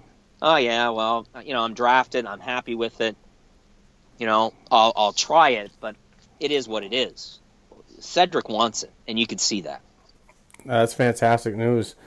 Um, yeah, with with Veleno being traded to Drummondville, and and they got three picks, and and it's not consecutive; those are year to year picks. Um, do you if if um if Cedric does stay in St. John's and is is part of what they're trying to do, um, yep. and these three new picks come in, and are inserted into the into the lineup. And, and, and when you get first round picks up there, you're getting something special. Um, Definitely. because the Definitely. scout. I mean, you guys up there, you you know how to scout. You, you uh, the kids are born and bred into the game. They're you know ready to go. 14, 15 years old. It's it's it's a special time for these these kids. And um, but with that being said, and and and talking about Cedric's leadership, um, would it be in the best interest to like sell him off to create more of that rebuild or keep him for not only his skill set that you know, obviously he needs to work on his skating but to also uh, use some of that leadership for some of these younger kids that are coming in Well, personally, I think if he stick, sticks around next year, they'll they'll put a, a letter on, and it might be a C. You know, he he's there moving forward right now. He's going to be their first line center, and and you don't necessarily trade that asset away.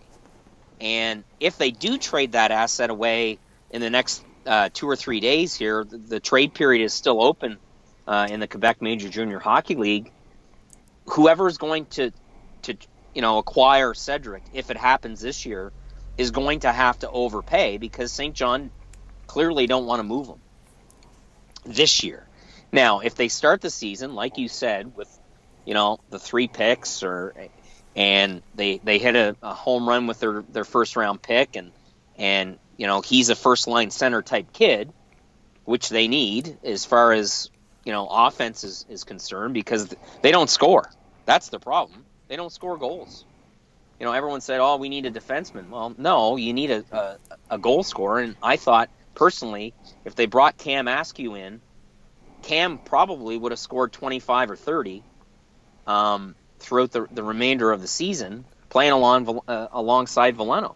So they might not have moved Veleno if they would have acquired Askew and those two had some chemistry. So, but yeah, I, I think, you know, I see Cedric growing in, in that role, and you know, it's a logical choice putting a C on on his uh, on his jersey next year. It really is.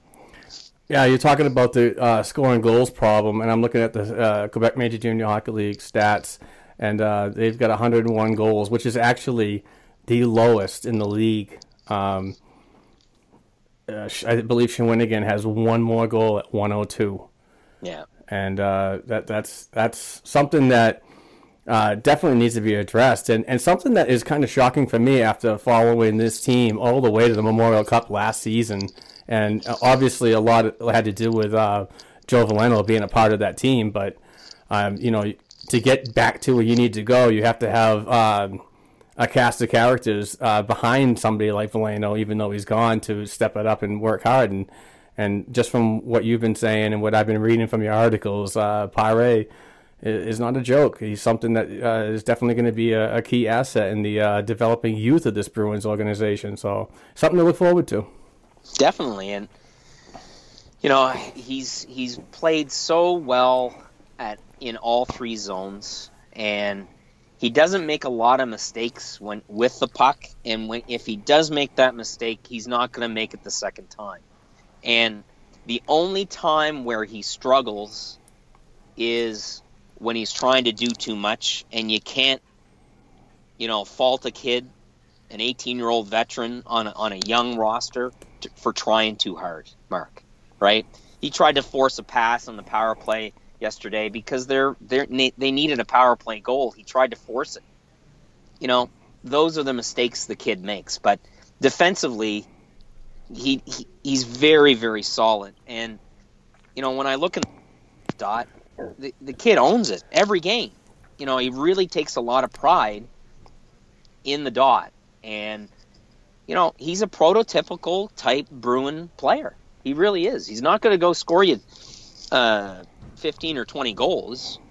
You know, if he chips in, he, he might score you five at the next level. But it's what he does and the intangibles that he brings defensively that's going to win you hockey games. So my this is a two part question for you. Even though he looks like Patrice Bergeron, does he have similar um, comparables to Patrice? Ooh, that's a tough question. I'm just going. I'm going by the looks, and then you tell me about the talent. Um, arguably, I, I, I had the pleasure of interviewing Brad Marchand in um, in 2016, and and I asked him, what is it like, you know, looking to the center of the ice and seeing one of the under, you know, the most underrated centermen in the league? And Brad answered, he said, I don't think he's underrated anymore. Well, if you ask anyone in the National Hockey League that follows the league, you ask them, who's the best centerman in the league? right. They're, they're not going to say Patrice Bergeron. They should be saying Patrice Bergeron, but they're not going to. You know, oh well, Sidney Crosby, and and rightfully so. But Bergeron is never at the top of that list. He should be, in my opinion. He is the best all-round centerman at the National Hockey League level. Hey, Selke, right? Absolutely, four of them. And, you know, he tied Bob Gainey for that, so Right. that's something to So- be very impressed impressed by. Right. Now, as far as looking like Patrice, yes. as far as um, chipping in offensively and doing, um, you know, the other characteristics that uh, 37 brings to your lineup, I don't think, I don't think so. Right. Um, but there are similarities in the amount of pride and detail that this kid um, takes with regards to the game, and um, you know that that's important to, to me. Seeing a, an 18 year old kid now turning 19 that really focuses on the, the little things of the game, like face-offs, like defensive positioning, um, accountability in all three zones, um, and and really thinking the game, Mark. And and this kid does think the game.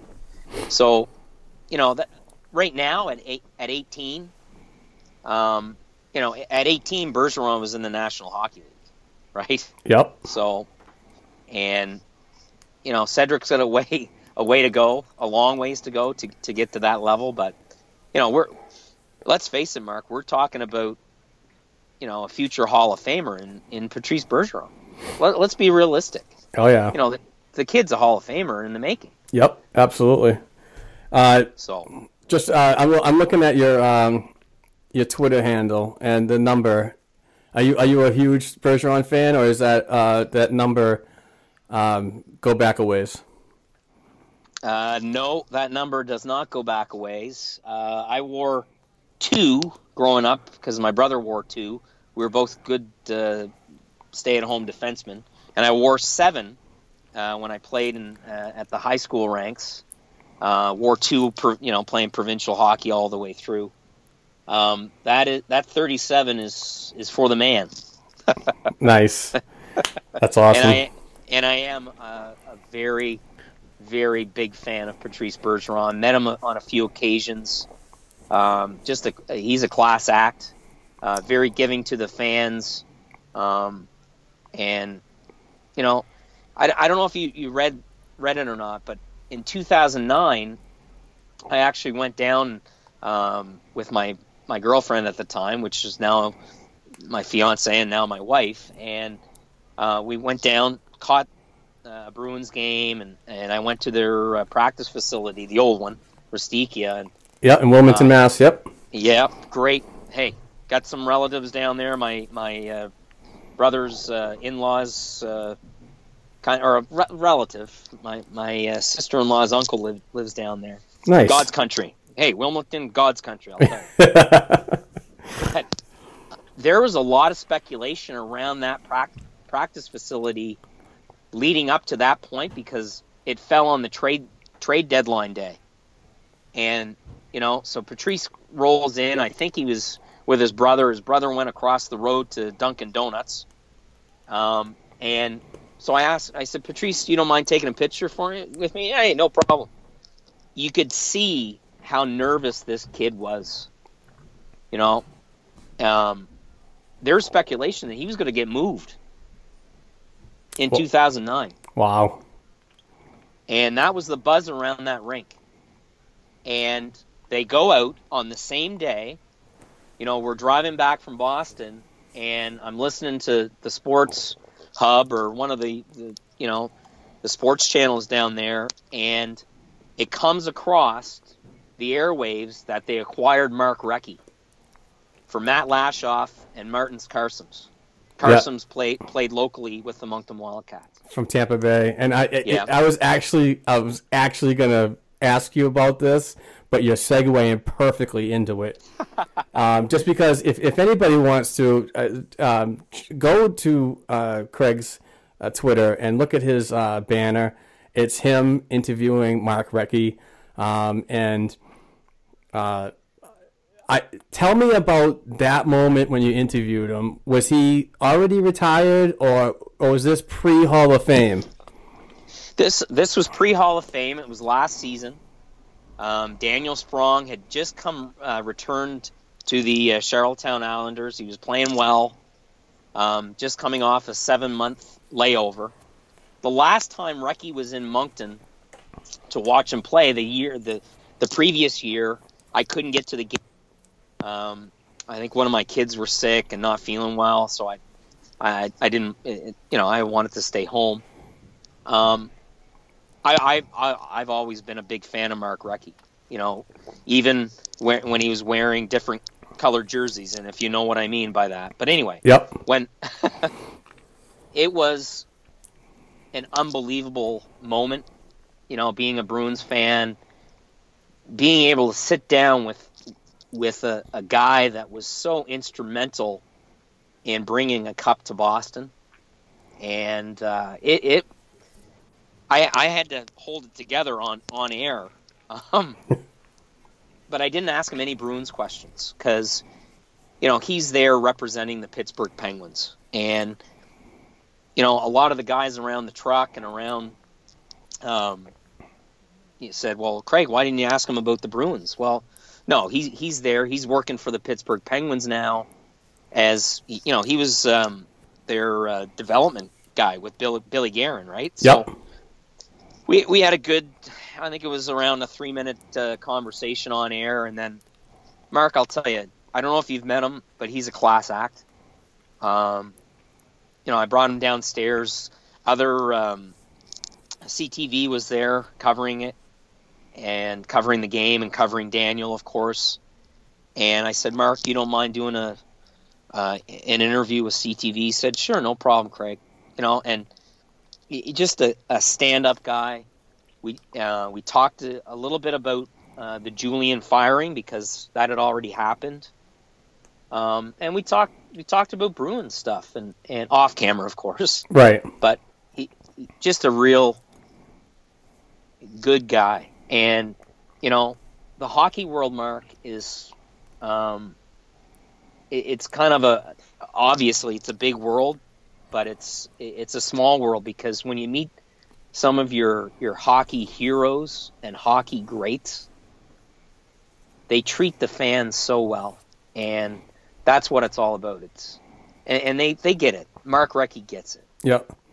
And given given players like him and people like him now uh, are constantly giving back, but uh, a player like Mark Recchi, um, gave back in 2011 and even in 2010 when he came uh, via the trade.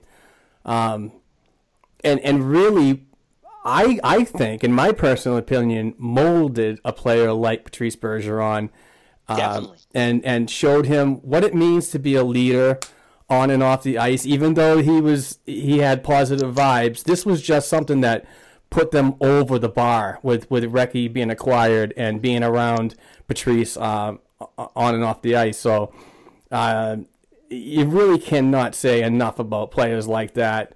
Um, teammate, friend, uh, you know, coworker, whatever. I mean, everybody needs uh, an inspiration, somebody to look up to, and I believe that that was such a positive, positive move uh, for the Bruins to uh, not only uh, stru- structurally but in- integrity of the organization and and I just like you said, he's a class act, and and and will continue to be.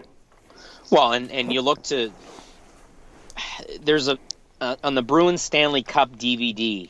There's a scene. I don't know if it's a bonus features or not, but there's a scene where in the dressing room, You coming back? and, Re- Recchi and, and Bergeron, you know, embrace and yeah, exactly. Are you coming back? And, Yep. And Recchi's like, no, I can't. Yeah. You know, this is it. And you know, you, you, you talk about Recchi's impact on Bergeron. I think Recchi's impact on Marchand with, you know, just the way that that he played in your face, clean hockey. I think Marchand had had really looked up to, to Recchi as well and hey, full credit to Claude Julien for Brad Marchand's uh, development, right? Yep. but yeah, it, it it's so ironic. And I told Recchi about that story of, of being down there and being so happy. And my my wife looked at me and said, "Craig, like, what what what? You know, you're laughing out loud here. What's the big deal? they, they just acquired Mark Recchi." I said, "It's awesome. He's going to be great." And anyway, Look what happened. look what happened. Yeah, history in the making. Yeah.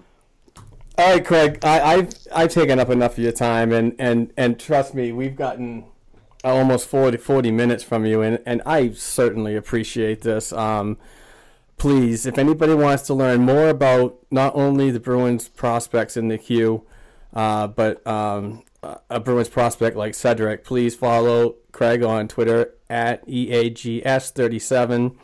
He's a Rogers TV color analyst, and also please read uh, his uh, his articles. They're fantastic. I constantly share them when I can.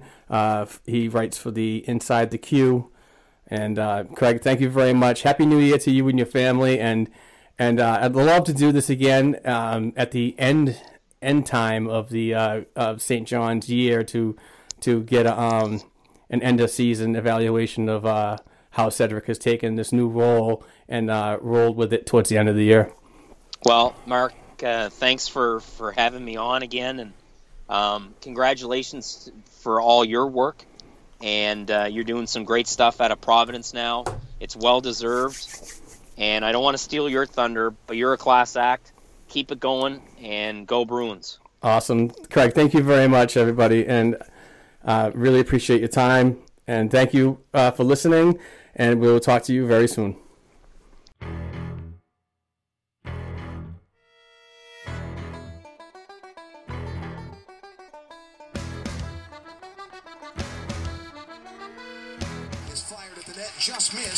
JT Compher. Here's Notre Dame back the other way. Bjork fires, scores. Notre Dame ties it up.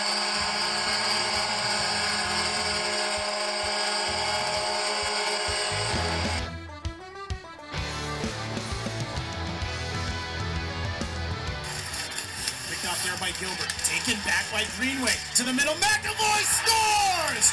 Unloads a one-timer, and it's a 3-1 lead for the Terriers.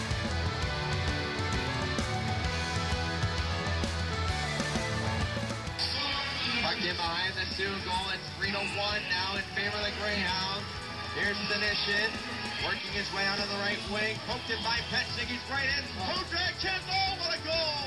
Zachary Senyshyn with a spectacular individual effort.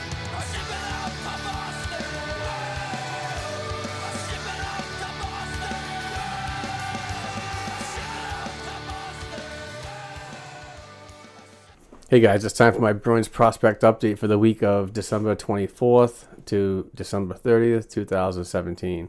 Starting in the American Hockey League, the Providence Bruins team wrapped up the final three games of the season long road trip last week and went 2 and 1 in the last week of 2017. The week started in Utica, New York on Wednesday, December 27th at Adirondack Bank Center against the Utica Comets, and the Bees walked away with a 4 to 5 to 4 shootout victory. B's goal scorers were Jakob Forsbacka Karlsson with his 10th assisted by Austin Czarnik and Kenny Agostino at the 409 mark of the second period to tie the score at 1 apiece. Jump into the third period, Adam Payerl ties the score at 2 with his second goal of the season at the 628 mark assisted by Colby Cave and Colton Hargrove. Providence forward Justin Hickman got his fourth of the year at the 940 mark of the third, assisted by Chris Porter and Payerl. and down to Utica by a score of 4 to 3. At the 1847 mark of the third period, recently demoted Matt Beleskey got his second of the year, assisted unassisted to tie the score at 4 to force overtime. There was no scoring in the extra frame, frame which resulted in a shootout that was won from the effort of Kenny Agostino, who had some quick hands and shoulder movements to fake Comets goaltender Thatcher Demko out of his skates for the 5 4 victory. Zane McIntyre got the start on the rare midweek contest and stopped 26 of 30 shots for its 11th win of the season. Stars of the game for the Bees against the Comets were Austin Czarnik with the third star, and first star on is went to Jakob Forsbacka Karlsson. Uh, the second to last game of the road trip had the Providence team remain in the city of Utica, New York on December 29th for another tilt against the Comets, and the Bees played much better on this night, only giving up one goal to the opposition, leading to a 3 to 1 victory. Bees goal scorers were defenseman Connor Clifton with his second of the season at the 453 mark of the first, second, sorry, first period, assisted by Zach Senyshyn and Kenny Agostino. Moving to the second period with 10 seconds remaining in the middle frame, Austin Czarnik, that's his ninth of the year, assisted by Jordan Szwarz and Agostino. The Comets would pull goaltender Richard Bachman late in the third period, but with six seconds remaining in the third frame, Anton Blidh scores an empty net goal for the sixth of the season, which was unassisted. Goaltender on loan, Jordan Binnington got the start on this night, stopping 21 of 22 Utica shots for his ninth win of the season and seventh straight victory in a row. The 24 year old Binnington is certainly putting in an all star effort this season coming from the St. Louis Blues organization and should get serious recognition for his efforts in the all star game being held in Utica this year. Jordan has a league best goals against average of 1.59 and is ranked second with a .938 saves percentage. Bruins stars of the game were Kenny Agostino with the third star and Connor Clifton with the first star. The third game of the week and final of the month long road trip had the Providence team crossing the border into Ontario, Canada, with the contest against the new AHL franchise, Belleville Senators. But unfortunately, the Bees could not hold off the pesky Sens and lost 3 to 2 in overtime.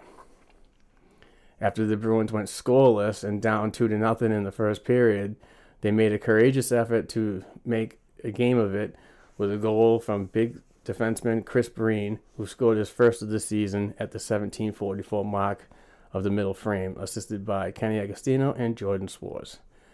Tying the game at two apiece at the 12-26 mark of the third period, scrappy forward Anton Blidh scored his seventh and second goal in as many nights to eventually force the two teams into overtime. Belleville would only need a minute and 47 seconds into the extra session to take advantage of the discombobulated Bruins defense, which left Bruins goaltender out high and dry to end the game and the forever long road trip. Zane McIntyre got the start in this night uh, night's game, stopping 29 of 32, and looks to get back on track with his efforts from last season as the new 2018 calendar year has turned. No Bruins factored in the three stars of the game against the Suns. Providence Bruins end 2017 with a 21 8 3 0 record, earning 45 points, good for first place in the Atlantic Division and first place in the Eastern Conference. Also, the team is currently on a three game unbeaten streak and is 7 2 1 in the last 10. Moving to the East Coast Hockey League, the Atlanta Gladiators played in three games last week, and Boston Bruins third round pick in 2015 goaltender Dan Vladar got to see action in two of those game uh, contests between the pipes. The first game was at home on Wednesday, December 27th, when he stopped 42 of 46 shots to make taking a 4 0 shutout loss to the hands of the rival Florida Everglades and suffering his eighth loss of the year. The second game of the week came on Saturday, December 30th, on the road against the South Carolina Stingrays and he made 27 of 30 shots, saved 27 of 30 shots for a 3 to 1 loss and ninth defeat of the season. Vladar has now appeared in 18 games for the AAA Premier League Gladiators and has a record of 7 9 1 and 0 with a 3.06 goals against average and .907 save percentage. Moving over to the Ontario Hockey League, the Oshawa Generals played in two games last week after the 2017 holiday stoppage, and Bees prospect forward Jack Studnicka is ready to get back to work with two assists at home on Thursday night, December 28th, in a 4-2 win over the Erie Otters. The second game of the week was on Friday night, December 29th, on the road against the Ottawa 67s, and got he got another two helpers in a 4 3 win in the ca- Canadian capital city. In 37 games played this season for the Gens, the 18 year old 2017 B second round pick le- leads the club in assists and overall points with 10 goals, 27 assists, 37 numbers, points. Staying with the Gens team is Bruins goaltending prospect Kyle Keyser, who was in net for both victories last week, improving his season record to 11 6 0 with a 2.98 goals against average and .901 save percentage. With the two wins last week, the Bruins free agent signing from Coral Springs, Florida, is now on a four game winning streak. To the Quebec Major Junior Hockey League, Saint John Sea Dogs appeared in three games last in three games after the holiday break, and Bruins prospect Cedric Pare factored in two of the three contests. The 2017 sixth round Bees draft pick scored a goal at home against Cape Breton on Thursday night, December 28th, and added an assist on Friday night, December 29th, at home against Moncton to get his season career high point streak to six games. Unfortunately, that impressive streak was snapped against rival Moncton, this time on the road when the top six forward failed to get on the score sheet to end the 2017 year. Heading over to the Western Hockey League, the Brandon Wheat Kings played in four games after the mandated holiday break last week, and Bruins pro 2017 seventh round pick Daniel Bukac manned the blue line in all of, of those games. The big defenseman who had off-season surgery returned to action at the beginning of December last year, and after going pointless in his first six contests of the 2017-18 season, he has an assist in three of the four games last week and is currently on a two-game point streak. Heading over to the NCAA men's hockey, Harvard University's Ryan Donato continues to have his best year in the college ranks, scoring a point per game in all of the 2017 18 uh, games.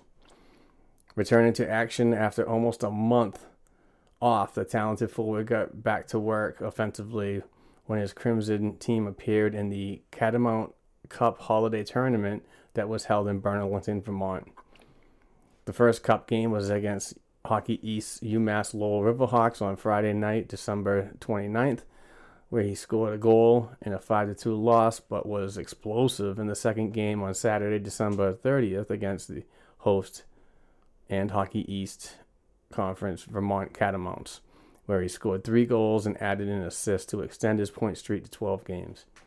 The 2014 Bruins draft pick leads the team with 12 goals, 8 assists, 20 points, and is ranked 39th in scoring in the country. And going to the 2018 World Junior Championship Tournament uh, held in Buffalo, New York, uh, until January 5th. Uh, six Bruins prospects are playing in the popular under 20 tournament, and about halfway point uh, of the festivities, um, uh, out of the six uh, Bruins prospects that are there for Team USA, defenseman Ryan Lindgren has played in four point four games so far and has no points. Forward Trent Frederic has played in four games and has one goal. Uh, goaltender Jeremy Swayman has not played as of yet. Uh, Jake Oettinger and Jared Woll, uh, the two goaltenders in front of him. So if something happens to happen, uh, I think he'll get in. Uh, for Team Finland, big surprise here. Um, forward Joona Koppanen uh, is got four games under his belt and has had three goals and one assist. First round pick in 2017, defenseman Urho Vaakanainen uh, has four games and has one assist. And for Team Sweden, forward Oskar Steen has played in four games, has a goal and assist for two points.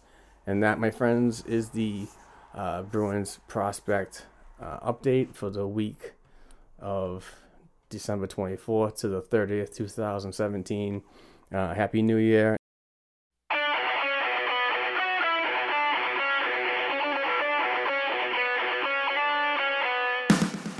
Tuning in to this week's show. You can follow the guys on Twitter at Black and Gold 277, at Court Lalonde, and at Rob40 Bruins. You can also send us an email to the show's account at blackandgoldhockeyblog at gmail.com.